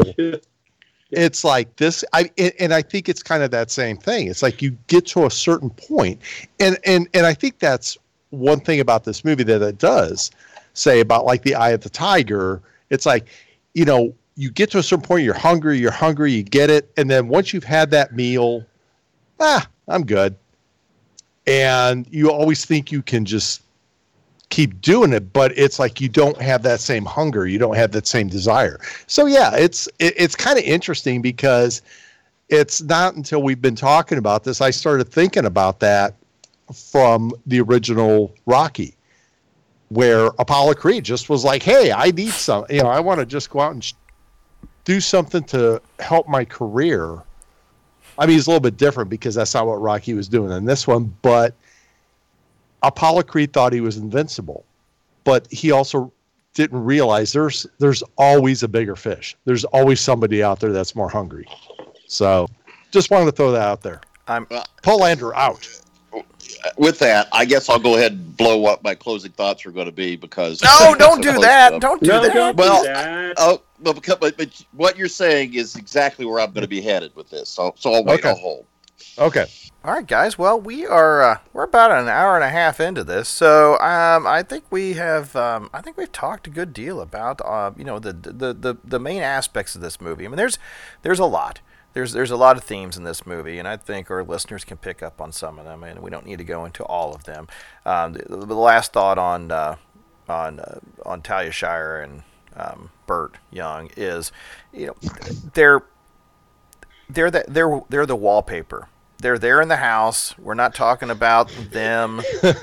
they're just they're just there. They're part of the drapery. We just you know, we see them. You know, we we we we're pained by them, but we we- we're not gonna you know we're not gonna do anything about it. So, all right, gentlemen. Well, thank you, um, guys. Um, I asked you to bring. We talked a little bit about some trivia tonight, but I asked you all to bring a piece of trivia that you found interesting to the podcast. Um, Ken, what did you find anything else interesting? So we've already talked about some, but there's a lot of others out there, and and uh, if you guys don't get to some, I'll I'll bring them up. But Ken, did you have anything that you because usually you're the trivia guy. You have your you, you've, Well, you've I, got I it. will let you know that today I've been a very busy man. I've been about town. I've been to the north side. I've been downtown. I've been moving and shaking and doing my thing. And I evidently didn't have any time to look at any message you sent about trivia. So, All right. no, Well, I have no trivia. Ken, I'll I'll give you I'll give you three minutes. Okay, Brian, do you have any trivia that you noticed for this movie? I noticed a piece of art in the movie which made me curious. And uh, there is an artist that either his art or he or both is in every single Rocky movie up through the last movie, the 2006 movie, except the first movie. Who is that artist? Andy Warhol. No, if you're a sports Le- guy, you know. Leroy No. Neiman. Leroy Neiman. Leroy Neiman, both his art is in this movie, and he was an announcer Mm-hmm. in the wrestling match. Oh, Okay. But Leroy Yep. Neiman is uh, Leroy Neiman art is very famous, Jeff. It's kind of splashes of color, and you put it together. It's almost like a mosaic in paint. oh, I know exactly what you're talking athletes. about. Was Oh, it okay. is it Yeah. was it at the was it at the end of the movie? It's at the was end at of the the end of movie. Yeah, no, It's no. At the end, yeah. I love I love that. I love that um, that expression of art. Yes, I love it. It's great.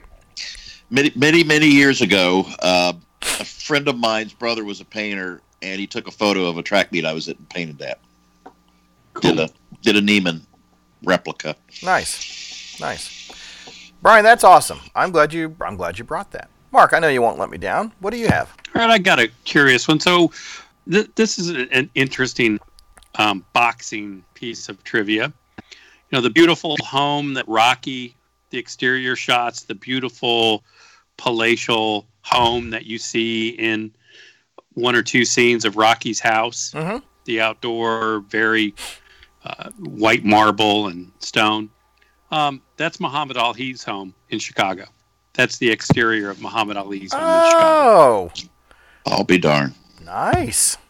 Did not know Yep. that. See, I Yep. knew I knew it. Ding, ding. All right, Ken, we're talking slow here. So, um, Steve. I, I, I, I'm ready. All right, I knew you wouldn't disappoint me a second time. All right, but before we get back to you, um, Steve, what uh, what kind of fun tidbit do you have for us?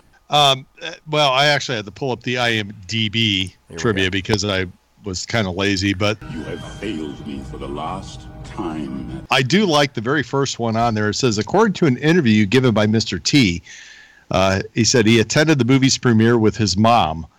It says during the scene where he yells lurid remarks at Adrian, his mother turned him and said, "I didn't raise you to talk like that to a lady," and walked out of the theater. So I thought that was pretty fun. I mean, that's hysterical. You have failed me for the last time. Steve, Ding, ding. we do a little podcast here, and um, we mentioned that about 45 minutes ago on this podcast. Were you Oh. not here for that? No, I probably was taking a pee or something. Okay, like that, all right. but, uh, Do you want to try again? yeah. You know what? I ain't got no more. I got no more trivia. I'm not running this show anymore. I'm. I'm Jeff, this guy's going to kill you to death. He's a wrecking machine. You'll knock you to tomorrow. Are, was, are they I was- carrying Steve in? No, he's, he's that tall. Oh, that's that's such a great line. Swear- Why are they I- carrying him in? They're not. They're not.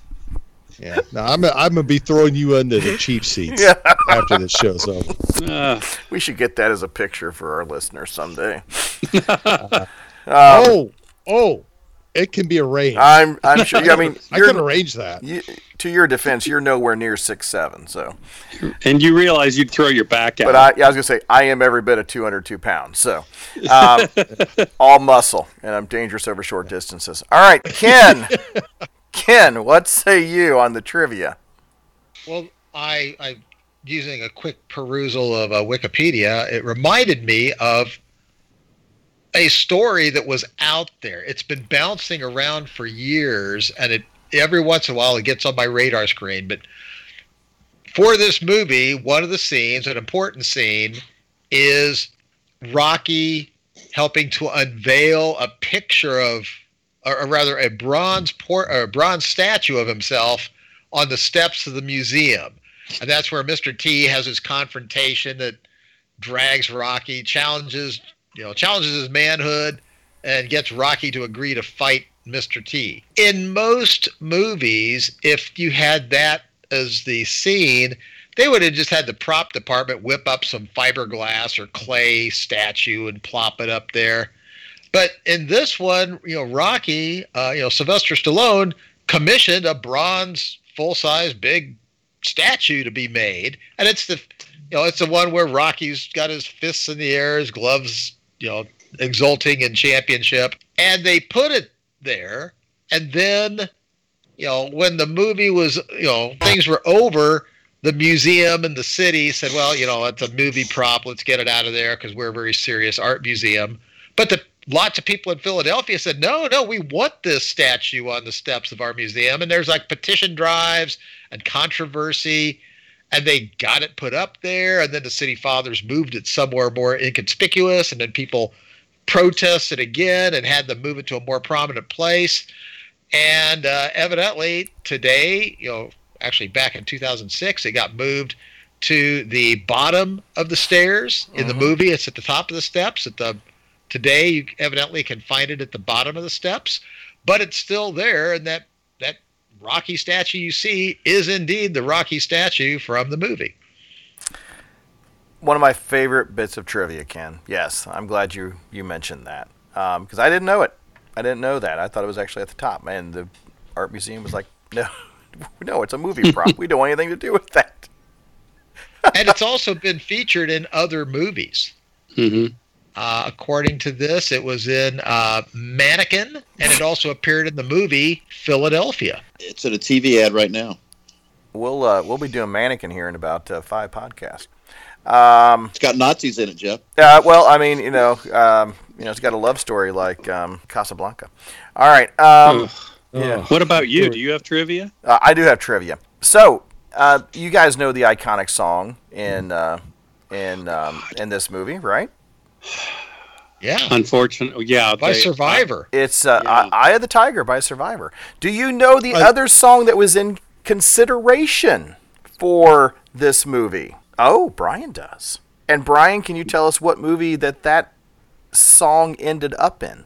Oh, Well, there were two. Uh, Well, there's one. I heard that "We Are the Champions" was one one of the songs that was one. of, Okay. But there was another song that was commissioned for this movie.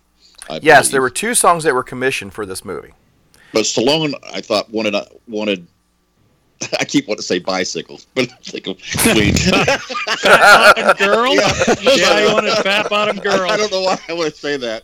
but uh, well, and, and we are the champions is part of that song. That's right. Uh, but but uh, but but Stallone, I think, wanted "We Are the Champions." But but there was another song commissioned, Jeff. You're right, and it went to another movie, and I cannot think what movie that was.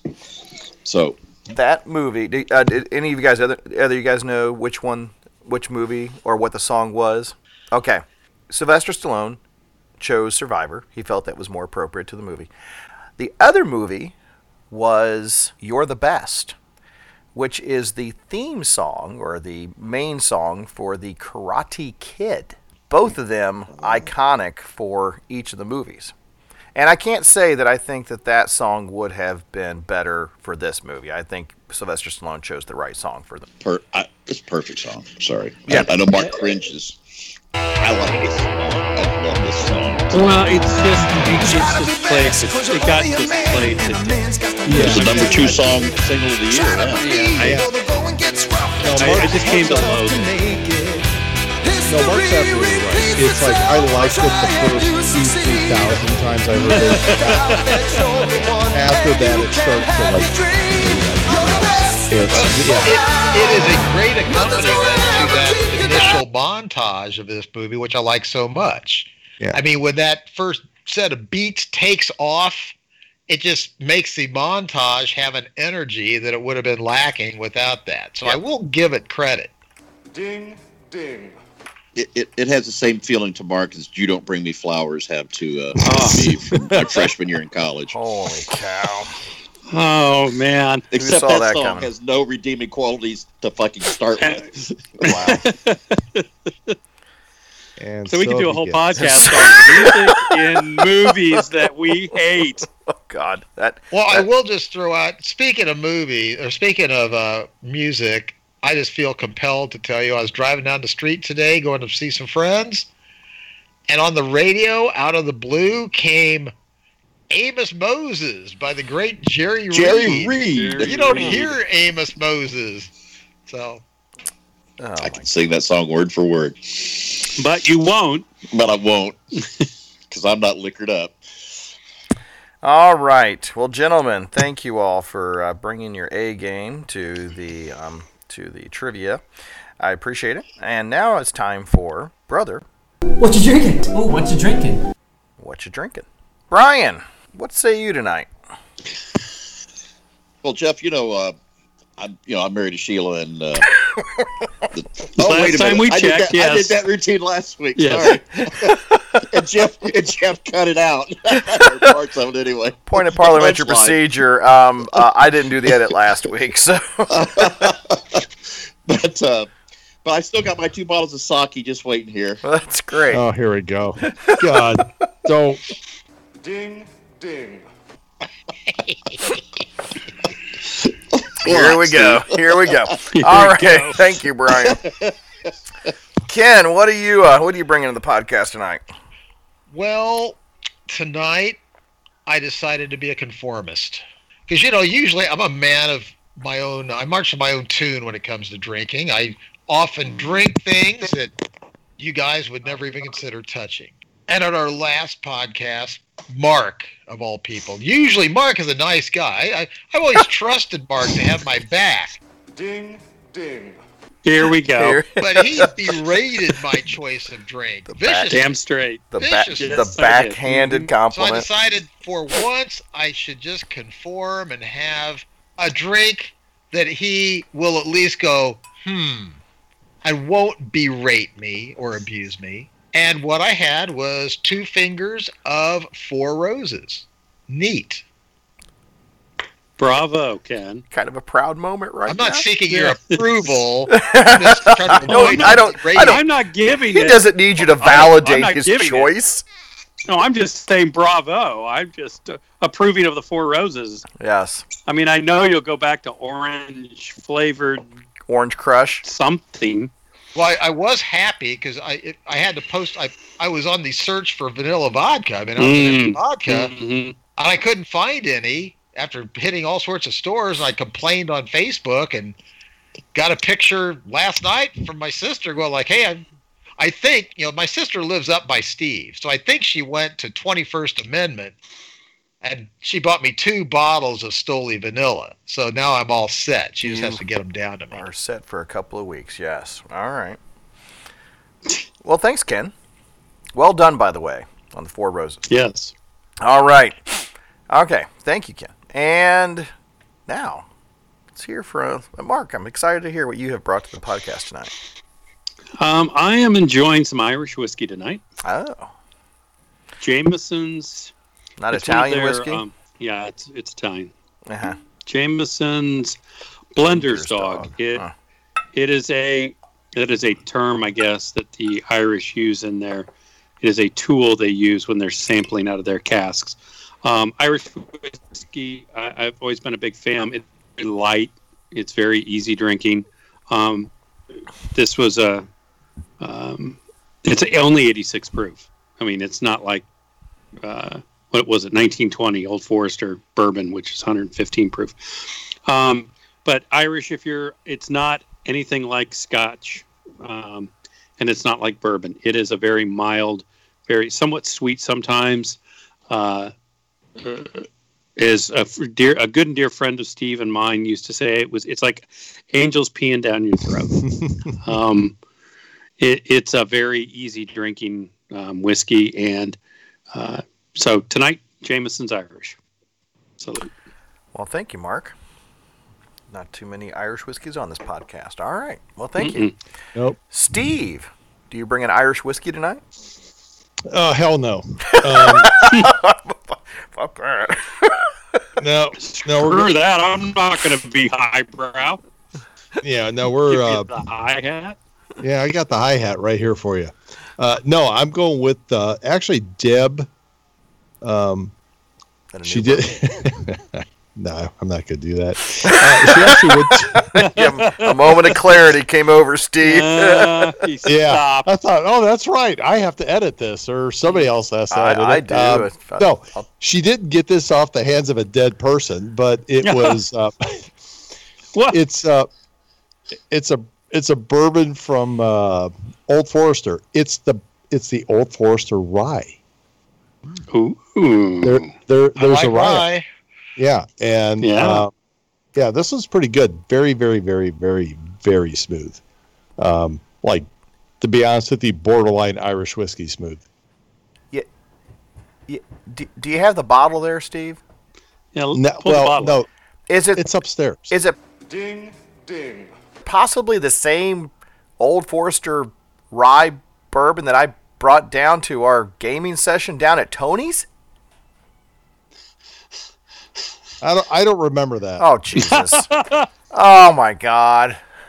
Oh, for the love! You have failed me for the last time. That was like a year ago, oh, wasn't it? Oh my God! How about that was right? That was right before the Ay, COVID ay, ay, ay, ay, closed ay, us ay. down. Well, that's right before the Wuhan flu. I know, we- but there it was a long time ago. Oh, I don't remember. I know. Muncie, I know. stop. Okay, You know, and days are days have become years to Steve in the last. Poking the bear. They're all weeks. blending Oh, together. all right, Truly. Steve. Well, how, how do you like your uh, Old Forester ride that I introduced you to about six months ago? Yeah, screw you all. I'm going out. Are you a fan of it? I like it. It's well, if you saw what's left of the bottle that she bought on Friday, it's yeah, It- yeah, I like it. At, at its price point, Steve, I think it's one of the best out there. Actually, I, I again the Old Forester. I mean, they're they're you know like the special blends that they're putting out are are are definitely pricier, but uh, honestly, I mean the rye and just the standard bottle for the price uh, for a daily pour, you can't beat it. No, I agree. I No. agree. Can't beat it. Can't beat it. All right, Steve. Well, well done, sir. Well done. Uh, thanks for letting me harass you, you. a little bit, but no, outstanding. All right. If you if you didn't harass me, I would think there was something wrong. I know. I know. It's it's the way we show affection for each other. All right, gentlemen. What the hell happened to Brian? Oh, who knows? Sheila probably clubbed him over the head. All right. All right, gentlemen. Like a baby harp seal. Yes. Here we go. All right, so Oh, oh, he survived. okay. All right. He's back. You know, I see her clubbing him and dragging him back He's to the folding cave. laundry. Here we go. He's doing his sock drawer better than this podcast. Great. Tonight, I am. Uh, I, I I open this up. I don't bring this out too often, but I just thought I would. Um, is the um, Whistle Pig single barrel rye Oh. that uh, I picked up from uh, the uh, the Rural Inn. Um, I got one of their their, their uh, barrel barrel selections, and this is a, 10 year rye, and um, and and I, I I have this about maybe once a month. Um, nah, I don't want to say that. Probably about twice a month.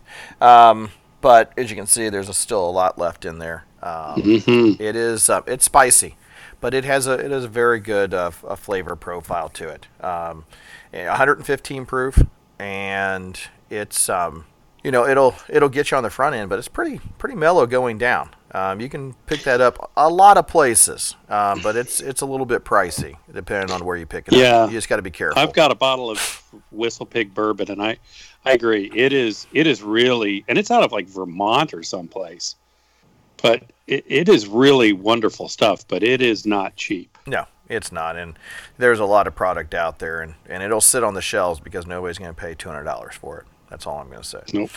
Um, but, anyways, um, Steve, if you get a chance um, and you're out someday when a bar opens up and you can um, and you can get that, I'd encourage you to try it before you drop the coin on it. Now that we're seven hours into this podcast, let's get on to Ken. Are you ready with the uh, top ten?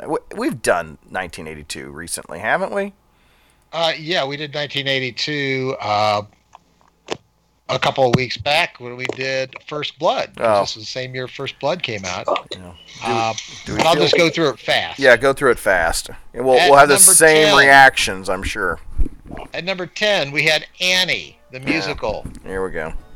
At number 9, we had another musical, The Best Little Whorehouse in Texas. Yep, here we go, Brian. Bert and Dolly. Yep. I'll not do the predictable. I'm sorry. At number 8, Wait a minute, Ken. You know what?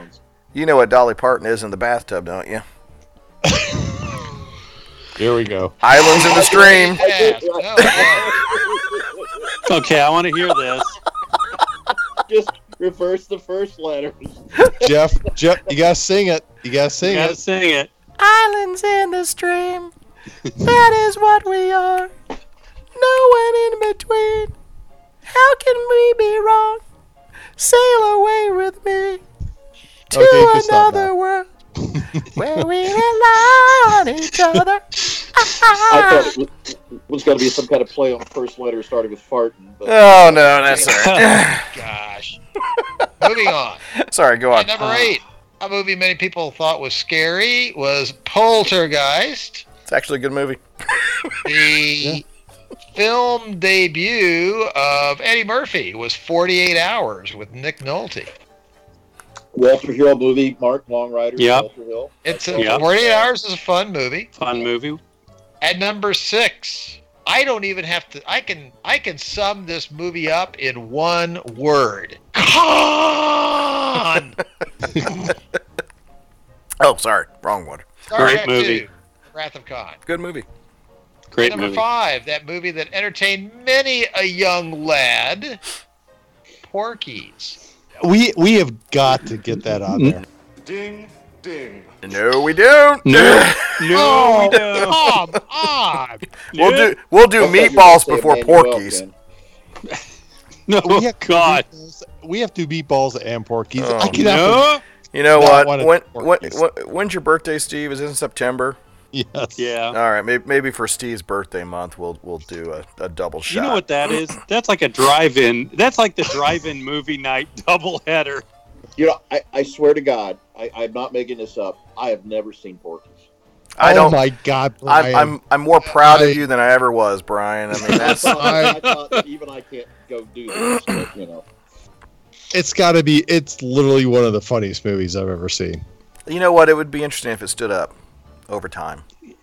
It may not. You Oh. may be remembering fond memories of your, you know, youth. Oh, oh, come on, You're a Brawl Breaker trying to grab the guy. Never mind. All right, that's it. Go. Like I, I told you last time, At that- number number four, our movie review tonight. Rocky 3 was the number four movie of that year. Did very well. Uh, we commented when we did the First Blood. I mean, they're both uh, Sylvester Stallone movies, but I think First Blood is probably the better movie, but it didn't make top 10. At number three, An Officer and a Gentleman. I think we asked it. I think Jeff called the question if that's a man cave movie. No, I sure didn't. I that. quickly put the kibosh on that, but Oh. Well, it summarizes why I'm doing this podcast with you. Because I got nowhere else to go.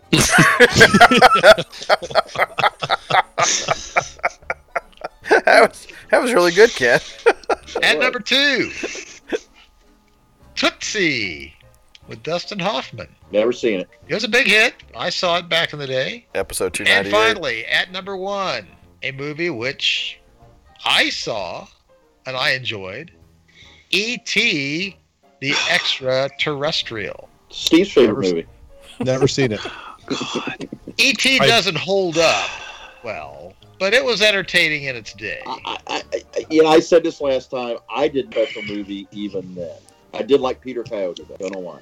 Uh, Peter And that was Coyote was an, an an underrated and underappreciated actor. Coyote, yeah. Yeah, I, I don't he, think he did a lot. He the Coyote did a lot of uh, um, voiceover. He did a lot of documentaries. Yeah. Still does. Yeah, Yeah, still, still does. Yeah, Yeah. I I mean, he, he was a quiet presence on the screen. He wasn't real flashy, but I mean, he he brought a, a very calm, commanding presence. So He did the Yeah. classic Time Rider a couple years after that. I liked him. Yeah. the reason nobody's heard of it. Yeah. Uh, all right. Well, thank you, Ken, for running through the uh, top 10. I appreciate that. Um, all right. And with that, um, let's just jump over to listener comments. Um, it's it's been uh, it's been an active week from our listeners, very active. Um, and um, and I was trying to keep up with a lot of them. Let's see here. Well, oh, by the way, I want to say a very happy birthday to Scott Waldeck. Um, he is um, 25 years old today, and he, um, you know, Wow. uh, long time. Is he old enough to wa- Is he old enough to listen to this podcast? Uh, We had an- I, I mean, old enough. I'm not sure. You know, I mean, I mean, I'm not sure he should, but um, you know, train wreck that we become. But, uh, but happy birthday, Scott. Um, and Scott uh, shared um, a, a very. I don't know if you guys had a chance to check it out. A very, very cool piece of art with us. Um, it was a cardboard art uh, somebody put together um, that actually pieced it together from cardboard. And I didn't know that this was a genre of art, but I'm looking into it now. Not that I'm going to do it, but um, of Godzilla actually. And and, and a- God. and uh, you know Scott, you know you know Steve, he likes Godzilla. He appreciates it, much like many of our listeners. We're going to bring you Godzilla? drinking. What? What? What did? Ah! All right. You know, Jeff, uh, should we do the original Godzilla? I mean, it is a classic old movie. I, St- Brian, I'm never going to turn that down. I mean, really, I mean, that, it starts it all off, right? I mean, it is the sands of Iwo Jima of kaiju movies, right? It, it's the creature from the Black Lagoon of Japan, or Oh, something like that. I, you know? I mean, I mean, Ken, I'll leave it up to Ken. Ken, what do you say? I am Switzerland. we could do the Raymond Burr version, so you know, so it would appeal to Steve. Oh, you know what, Brian? Maybe I we know should. he's a big Raymond Burr fan. Maybe we should. Uh, you know, Brian. Yeah, I mean, we could talk about. You Why know, don't you? No, why don't you go all in and push your chips all in and do the Matthew Broderick version? You know what? We could do a month of Godzilla. We could do a month of Godzilla. Each week we do a different Godzilla movie. Ding, ding. I love this idea. Oh. God. I blame Scott Waldeck. All right. Um, all right. Um, let's see here. Um, Jeff Tennant is um, um, he, he is um, he's he's listening and um, and has been for, for quite some time, going through our catalog and checking things out. Um, and, and he is he's also wondering how we never did First Blood, and um, and he recently watched the newest Zombieland, and like some of you felt like um, there, uh, there there's no reason to run out and see this. um, but he said, actually, um, to his surprise, that he laughed his ass off during the entire film. You know, that's you know, that that that's from somebody that's actually seen the damn movie. So we may have to take that into consideration. Cameron Freed appreciates uh, our most recent review of First Blood, and um, he hasn't seen Copland. And Mark, you pointed that out. You know, uh, Steve, do you have the Beecham file up there year yet? Um, what was uh, what was Copland under? Oh God! Oh, I didn't know there was going to be a test. I I'm can get sorry. it in a You're second. usually here. with it with uh, you usually have that up, so that's why I asked. I I- You have failed me for the last time. Well, you know that's guard. what she. Oh, That's what she said. No, that's not But, what she um, said. She, Oh God. she usually says, "Put it away and don't bother with that." For It's like, I don't- thought she what- said, "Is that it?" That's that's that, that's pretty close. we'll come back around to it. Um, All right. yeah, uh, but anyway, um, Cameron got around to seeing Sons of Katie Elder, and finds it to be a very fun, solid western. What do you guys say about Good. the uh, Sons of I Katie like Elder? that movie. I think Dean Martin's in that one, if I'm not mistaken. Yep. John Wayne, Yeah. obviously. Uh, Yeah. Gosh, who were some of the other sons? Was Mitchum went in that one, was he? Mm-mm. No, uh, Earl Holliman, I think, was Earl the Holliman. Great Earl Holliman, who was also in uh, Forbidden Planet, and Policewoman with the great Angie Dickinson. Oh God. Here we go. Who's All right, 90. stop. Take. and you know, Brian, you're right. Angie Dickinson, we, underappreciated. Oh, We should- Copland episode 109. We did that back on. Actually, it was uh, April 29th, 2014. wow, six years ago. Okay, Six years. all By the way, Jeff, just for the record, I saw Angie Dickinson one of her first roles, which was an obscure TV series called Men into Space, which was a half-hour black and white series uh, that the U.S. Air Force and Wernher von Braun and Willy Ley were big supporters in. So, interesting little show. He played the wife of the main character. That's There you go. absolutely fascinating. I know. It was, All right, Brian. thank you.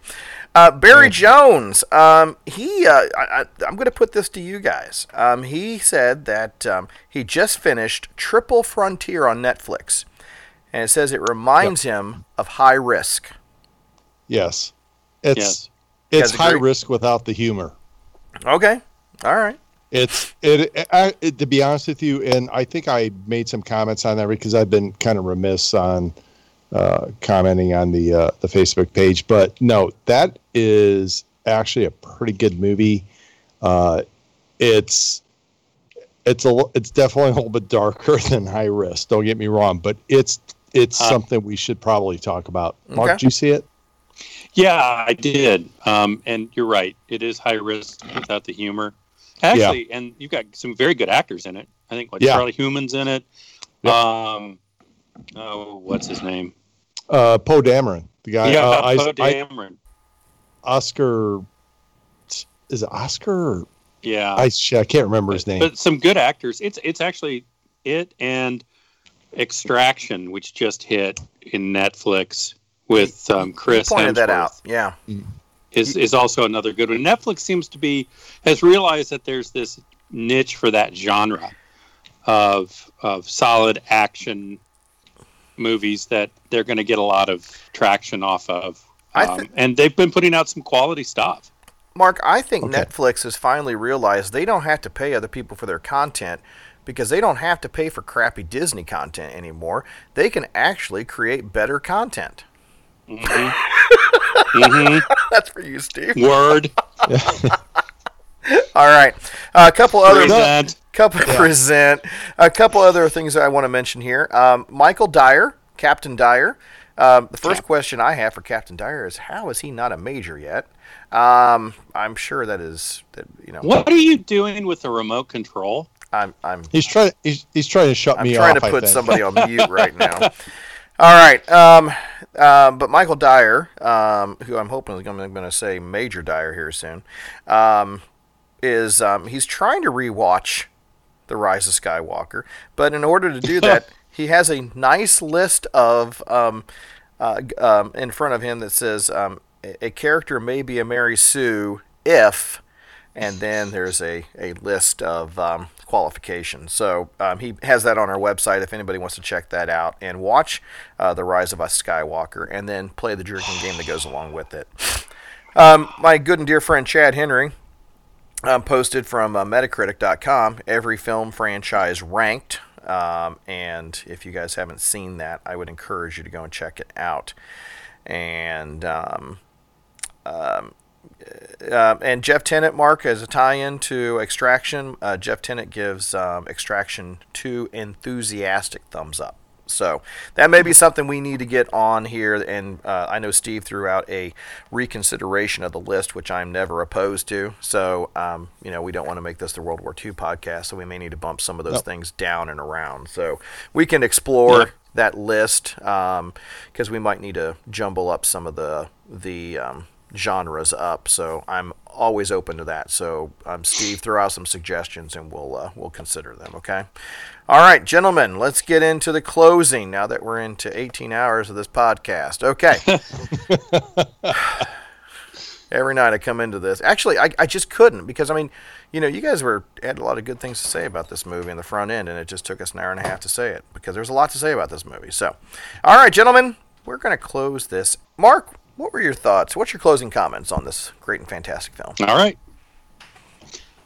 You know, watching the movie last night, um, I, and I, I still will say there's a bit of a derivativeness to it, but it, it is entertaining. Um, and I th- as I said at the beginning, it, it's elevated, I think, because of Carl Weathers, and there's a great understory uh, about Carl Weathers' character Apollo Creed in the movie. Um, it, it's a solid Rocky movie. Um, I think it is uh, made good because of the support, some of the supporting actors around them. Um, two, not so much, but the Apollo Creed story. Mr. T steals every scene he's in, and he does a great job. Um, uh, so I think in the pantheon of Rocky movies, it is a solid entree. It's not Rocky. It is better than Rocky 2, and um, it's enjoyable. Uh, it, it's not. There's no surprises. If if you're looking for anything groundbreaking, this is Rocky. You're not going to find it. You did ask at the beginning where kind of we would rank the movies Rocky one through four, what our favorite one is. I think that's what you asked. Am I correct in that, Yes. Jeff? Or did I screw that? No, up? no, Okay. you're good. Well, I'm gonna I'm going to do a Ken Roney and go off the reservation. And I'm going to say that my favorite Rocky movie is actually Rocky Balboa.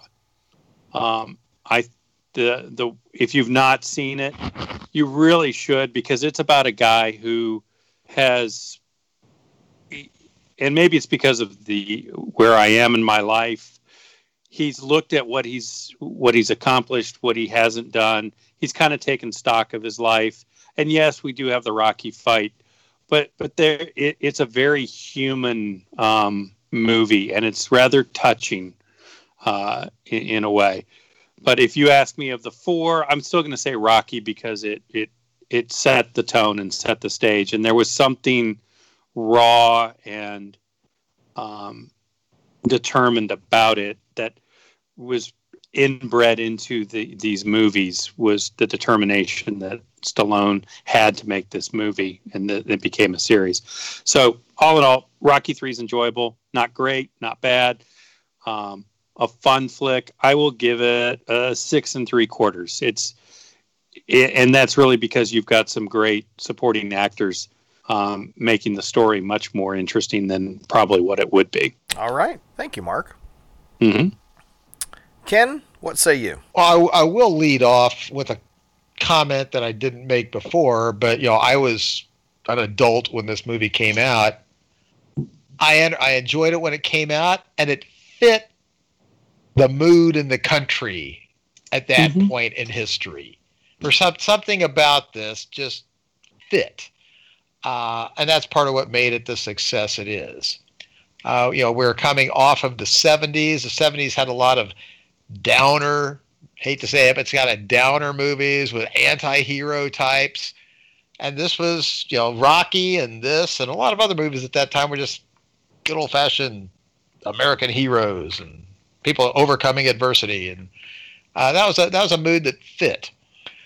We've talked all about it. Uh, when it comes to where it stands in the realm of Rocky movies, I said at the very beginning, I have this tied with Rocky for first place. I can't really pick one over the other. They each had they're different movies, different attitude. It's if after that it would be two. Actually, actually, I'll say after that it would be Rocky Balboa, and then two, and then four.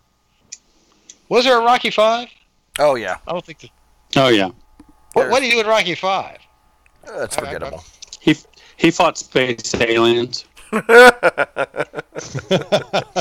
well, I, I just know the, you know, I think uh, I, I do have uh, Weird Al's version of I think Rocky 18 we go. recorded somewhere on my iPod. Here we go. we won't uh, do that. But no, I give this movie. I'm similar to Mark. I, I, I said I thought to myself coming in, what do you give it? And I'm going to give it a seven. You know, Wow. and for me, a seven is a little bit better than just I like it, and it's a little less than I really like it. It's a solid movie for all the reasons we talked about. Thank you, Ken. Um, I know a seven for you is is pretty respectable. All right, Steve, you've had some kind of epiphanies on this podcast about this movie. I'm interested to hear your closing. Um, actually, I'm going to probably give it a little bit higher rating that I would have beforehand because eh, the more we talked about it, the more I actually appreciated the movie. Uh, and a lot of it had to do with Carl Weathers. I mean, I think um, Mark actually did point out um, how much he did elevate the movie, and and there there's some other stuff which I could have got into, but it, it's like uh, we don't want to drag this out to a four hour podcast. um, Yeah, I got this one on. I got this one for you, Steve. you got this all right Yeah. so um yeah it's no i i actually it's after we talked about it i'm like you know what this is actually a much better movie than i thought it was and i'm going to go with a solid seven on it um the more i thought about it the more we discussed and i i i you know hearing some of the feedback um, from all you guys actually maybe appreciate this movie a little bit better than what I originally saw it as. So I'm going to go with a solid seven. Outstanding, Steve. You know, and I, I actually en- enjoy when we have these discussions and you guys, you know, make me look at things a little bit different. And I'm like, you know what? That's that's very fair. And I, I, I, I like your review. I like your, I like your consideration. Very good. Well done. Right. And Brian, what say you? Well, without my headset, I'm hoping you can hear me. I can Uh, hear you. Yep. Okay, good. Um, this movie, this is in the in the pantheon of Rocky movies. Maybe that's the best way to start. This is my favorite. Okay, but it's followed closely by Rocky One, and then uh, then two. And I, I have not seen Rocky Balboa, but everything I've read about it is actually very good, and I do need to see it because my guess is Rocky Balboa might slip in here somewhere. But based on that, without Rocky Balboa being mentioned, that would be number four, number five, I suppose. Uh, but you know, Rocky One is, I mean, th- th- these are, you know, we're we're doing iconic man cave movies right now, guys. I mean, we really are. I mean, we're, Mhm. we're talking First Blood. You're talking Rocky. Uh, these are the definition to me of man cave movies. And whereas Rocky One to me is a movie about the underdog and about second chances in life. Rocky Three to me is is an older movie in a lot of ways. Um, it's it's it's like the span of one's life to a certain extent. Uh, you got your father, who you lose in the course of the movie. You've achieved your professional goals in some form or fashion, and now you're just trying to hang on. And it becomes a whole lot more now about keeping the stuff you have. But if you just try to keep the stuff you have, then you lose the edge that you had getting the stuff in the first place. And boys, that is life, and that's certainly a competitive life. And uh, to me, that this movie is really about that. it's about what happens when you're 40 years old and you've reached the top of your profession, and all these guys are clawing at you in your profession or whatever that might be, and you're thinking like, man, I'm just trying to keep the stuff I've got. Well, I can't keep the stuff I've got unless I can learn to fight the way I used to fight when I was 25 and 30. And uh, and I, I got I got that about that movie then, and I and it hits harder now, like, clearly. Um, and I'm in the type of industry where competition is everything. And there's a point in time you sit back, and you go, "Hey, I, I'm good with where I'm at right now. I'll, I'll let you guys go. You guys go chase those cows. I'll just stand up here in the hill and watch it." but uh, but uh, that's why I think this movie is different, and it's not it's not cliche. It's a it's a very mature movie to me uh, comp- as opposed to the other movies. And then and then you add the element of the guy that you defeated coming in and being a part of your life and helping you. That's a that's a really another a- interesting twist. I love again. I love T in the movie. I just thought he he was this force of nature, uh, and I get hell. I like the music. I mean, I know I've heard. I, I I'm like Steve. Yeah, I liked it the first three thousand times I've heard it, I've heard it forty thousand now, but I still like it. Uh, so that for all those reasons, this movie is my favorite Rocky movie, and uh, and because the Rocky movies are iconic, I can't walk out of here and not give this movie anything less than eight and a half. I just can't. Wow. Wow. And because it's a Rocky, it's if it's my favorite Rocky movie, my God, it's got to be at least eight and a half, maybe higher. But I'll, I'll be conservative and say it's eight and a half. So there you go. Wow. Brian, I, I I think something that you said, I just I want to reiterate, and I think that is there are some uh, unique and individual themes throughout each of these first few movies. I can't go into the fourth movie because, quite honestly, I've only seen it about maybe twice in my life, and both of those were, you know, back in the '80s. Um, but there, and, and I I've heard great things about some of the later movies, and I haven't seen any of the Creeds, but I've heard that they're not bad. I've heard they're actually pretty decent. At least the first Creed movie. Um, The first the first Creed movie is very very good. Yeah, okay. it's it's, it's And very good. That's what I've It's heard. good. And you know, and I Yes. don't, I don't even know anything. I don't, I don't even. Know, I can't even tell you if the second Creed movie's out. Um, but again, you're going to, I'm going to guess based on what I know about the first Creed movie is you're going to come back. You know, you're going to have some different themes, but you're going to come back to the same basic story. You know, um, because you know that's li- as Brian said, that's life. And in in these movies, I think that's why they feel different to me. And Sylvester Sylvester Stallone had said that you know this movie was different because and because we are at a, he is at a different place. The character's at a different place in his life, and he wanted to show that and illustrate the difference um, from where he was struggling and, and just crawling for the top and chasing chickens. And he's not doing that anymore because he doesn't need to.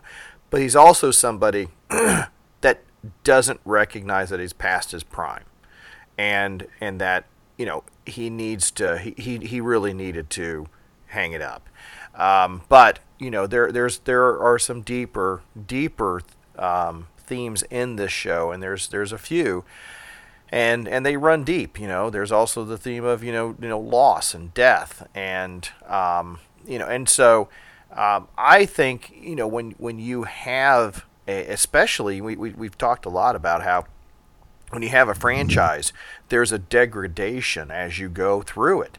And this is one of those unique franchises that kind of ebbs and flows, much like the Star Trek series uh, of movies, at least, where it kind of ebbs and flows. Some are better, some are better, some are worse, and it just depends on you know where they are throughout the series. Um, you know, same thing with some of the Godzilla movies. Uh, well, we'll just leave that there. But um, but I think that this this movie. Um, I mean, e even it, it could almost be a standalone movie, almost. But really, it develops the characters over over three series or over three different movies, and and it's fun the evolution of these characters to watch and and to um, to to see their new roles and to see old enemies become dear friends and um, and, and, and I think it sends a deeper message to to really as when it come when you talk about sportsmanship that just because you are on opposite sides of you know whatever this you know the line of scrimmage or you know the half court line or whatever you, you don't it, that that that doesn't have to stay that way. And so, you know, I, I, I, I, whether it's intentional or not, I think there's some great scenes and the, or great themes in this movie to explore. I think the action um, in it is is is just as compelling as the other fights. Um, I think the the the antagonist is a really cool antagonist, and you know what? Uh, he's he's he you know I've seen far worse, um, and especially as as Steve had brought up, you know, MMA. I mean, I've seen you know far more. Um, flamboyant, um, antagonistic um, fighters out there, and, and, and what they've said to you know some of their opponents, inside and outside of the ring. So, um, I think this is like Brian. I think this this this may be as good as the first one, um, and and I thought the first first one was pretty. It was really good, but also had its own issues. Um, but I think I think this is a great movie, and I'm going to give it an eight point five. I think it's that good. So, gentlemen, nice. That brings us to the conclusion of our podcast. So, thank you all for being here. Um, we are, gosh, we are we are really kicking these out. And as somebody had just said, we're really getting. I mean, we're 200 and some podcast into this, and we're getting to some of these classic movies that I think in the beginning we said, oh yeah,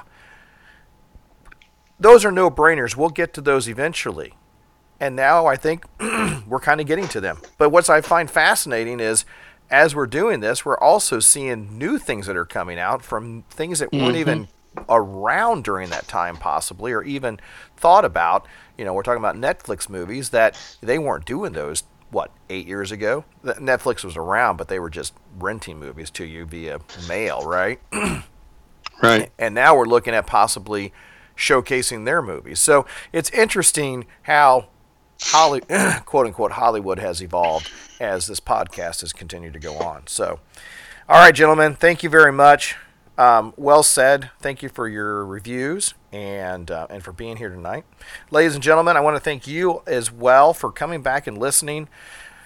This podcast, to my shock and surprise, um, continues to grow. Um, our numbers keep keep going, and so it's it's because um, I think you all it's because I, because because I left and you took over, Steve. And just so you know, just so you know, Jeff, we're uh, I think uh, 38 shows away from uh, Deep OC. just, just saying. God damn, well, it's, it's, getting real. Did you guys? did you notice? I, I had a, a comment I was going to make earlier. Oh, please do. Did you guys see the similarity between our podcast team and this movie? Ding, ding. I think I can stand proudly and say that Steve is the Apollo Creed to Jeff's Rocky. Are you our Burgess Meredith? Right, buddy. uh, that means Brian. I, that means Pro, Brian. Here it comes. Brian. Ding, ding. Brian's here, Paulie and I'm I knew it. Shire. And you're Talia Shire. wow. Just out effing standing. That means I'm gonna die in episode 300, yeah. right? right. I and, told, and Ken I, should and Ken dies after tonight's podcast. Oh my god! All right, I, don't let's not put that out there to the world. No. oh no. my god, Ken. No. Well, thanks for yeah, thanks for bringing that up. That we got some wallpaper here on this podcast, but really, I, I, this podcast would not be the same without um, you know listening to the four of you guys and letting me uh, chime in on your exquisite thoughts. So, um, but thank you all.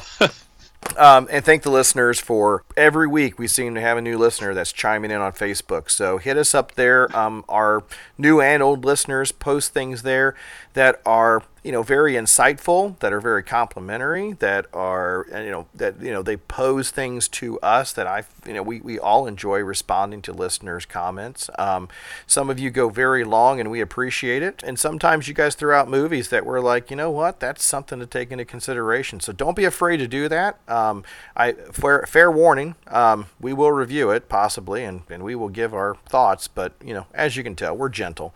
We try to be objective and and you know you know, at least m- most people do. But um, you know, I try to sound intelligent, but I fail every time. So, all right, but gentlemen, let's uh, let's close this out. So, saying so long, farewell, and adieu is my good and dear friend, Ken. He's a wrecking machine and he's hungry. Roni. Jeff, let me put it this way. Three years ago, you was supernatural. You was hard, and you was nasty, and you had this cast iron mouth. But then the worst thing happened to you that could happen to any podcaster. You got civilized. I I saw that line and I was like, which one of those four is going to use that on me? And uh, I'm surprised it didn't come in the intro. Well done, Ken. All right.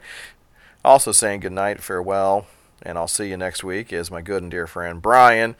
My mom hits harder than you, Miller. You know, I should have said, Brian, Sheila hits harder than you, Miller, but Ryan, unmute yourself. there's there's this thing called a mute button. You're on- that- Oh, there it is. Since I'm And- Paulie, Jeff. Since I'm Paulie. I didn't say it. I, it wasn't me. Somebody said, no, Mark said, I don't know. But, hey, hey, who got you your first woman, huh? Me. Me. I was responsible. you know, I give you and I give you. You know, I got feelings too. You know, I ain't cardboard. You've been keeping me down. You know, that line should have probably came from Steve, Brian. Well, that's probably true. Well, I'm not sure which one, so I won't say. oh God. All right, Brian, thank you. Also saying good night, so long, sayonara, and aloha is my good and dear friend Mark. You're wearing your anatomy out for charity. Slover. Just keep punching, Apollo. Or should I say, Jeff? Yeah. You want to ring the bell? Ding, ding. Ding, ding. Ding, ding. You know that that ending is pretty cool. I got to say. I like that I- ending. I, will always watch it through the end. Um, yeah. I mean, two. I mean, I, it's it's it's great. All right. ding, ding. Again, that's all. That should be something that Steve should probably closed out with. and all right, last and certainly not least, my good and dear friend Steve. I don't like these people. Michaels. Get out of here, will you? This is like podcasting in a zoo. This is a zoo, you know? Is this how you podcast for a show like this? I'm not going to kiss you. This is like a House of Ill Repute or something. I appreciate you not kissing me, by the way. More than That's, you know. I, I'm not going to kiss you. Yeah. All right. All right, gentlemen. Thank you all. Um, we are, we are, we're really, you Mark, as you pointed out, or somebody did. We are, we are ticking closer to. My God, we are ticking closer to 300. You know, I just realized that this whole thing has backfired on me, and I should stop doing about one every week. So, because we were on a two-year pace, and now, by God, we we may hit that by the end of the year. So I'm gonna have to sabotage this Yep. somehow, some way. So, Sometimes you just got to rip the bandage off. Or just not show up for the podcast. I don't know. All right. oh, oh shit! I'll start. I'll I'll start doing them after that, just to get the 300. You'll dub me in, won't you? Gentlemen, well, thank you very much. Listeners, thank you. And um, we will see you all very soon. Ciao. I'll be back. We are leaving! Are you not entertained? Dim your eyes. Too late. Please go away. Let me sleep for the love of God! Someday this war's gonna end. In case I don't see you. Good afternoon, good evening, and good night. Here's to us and what we were. And what will be? And what will be?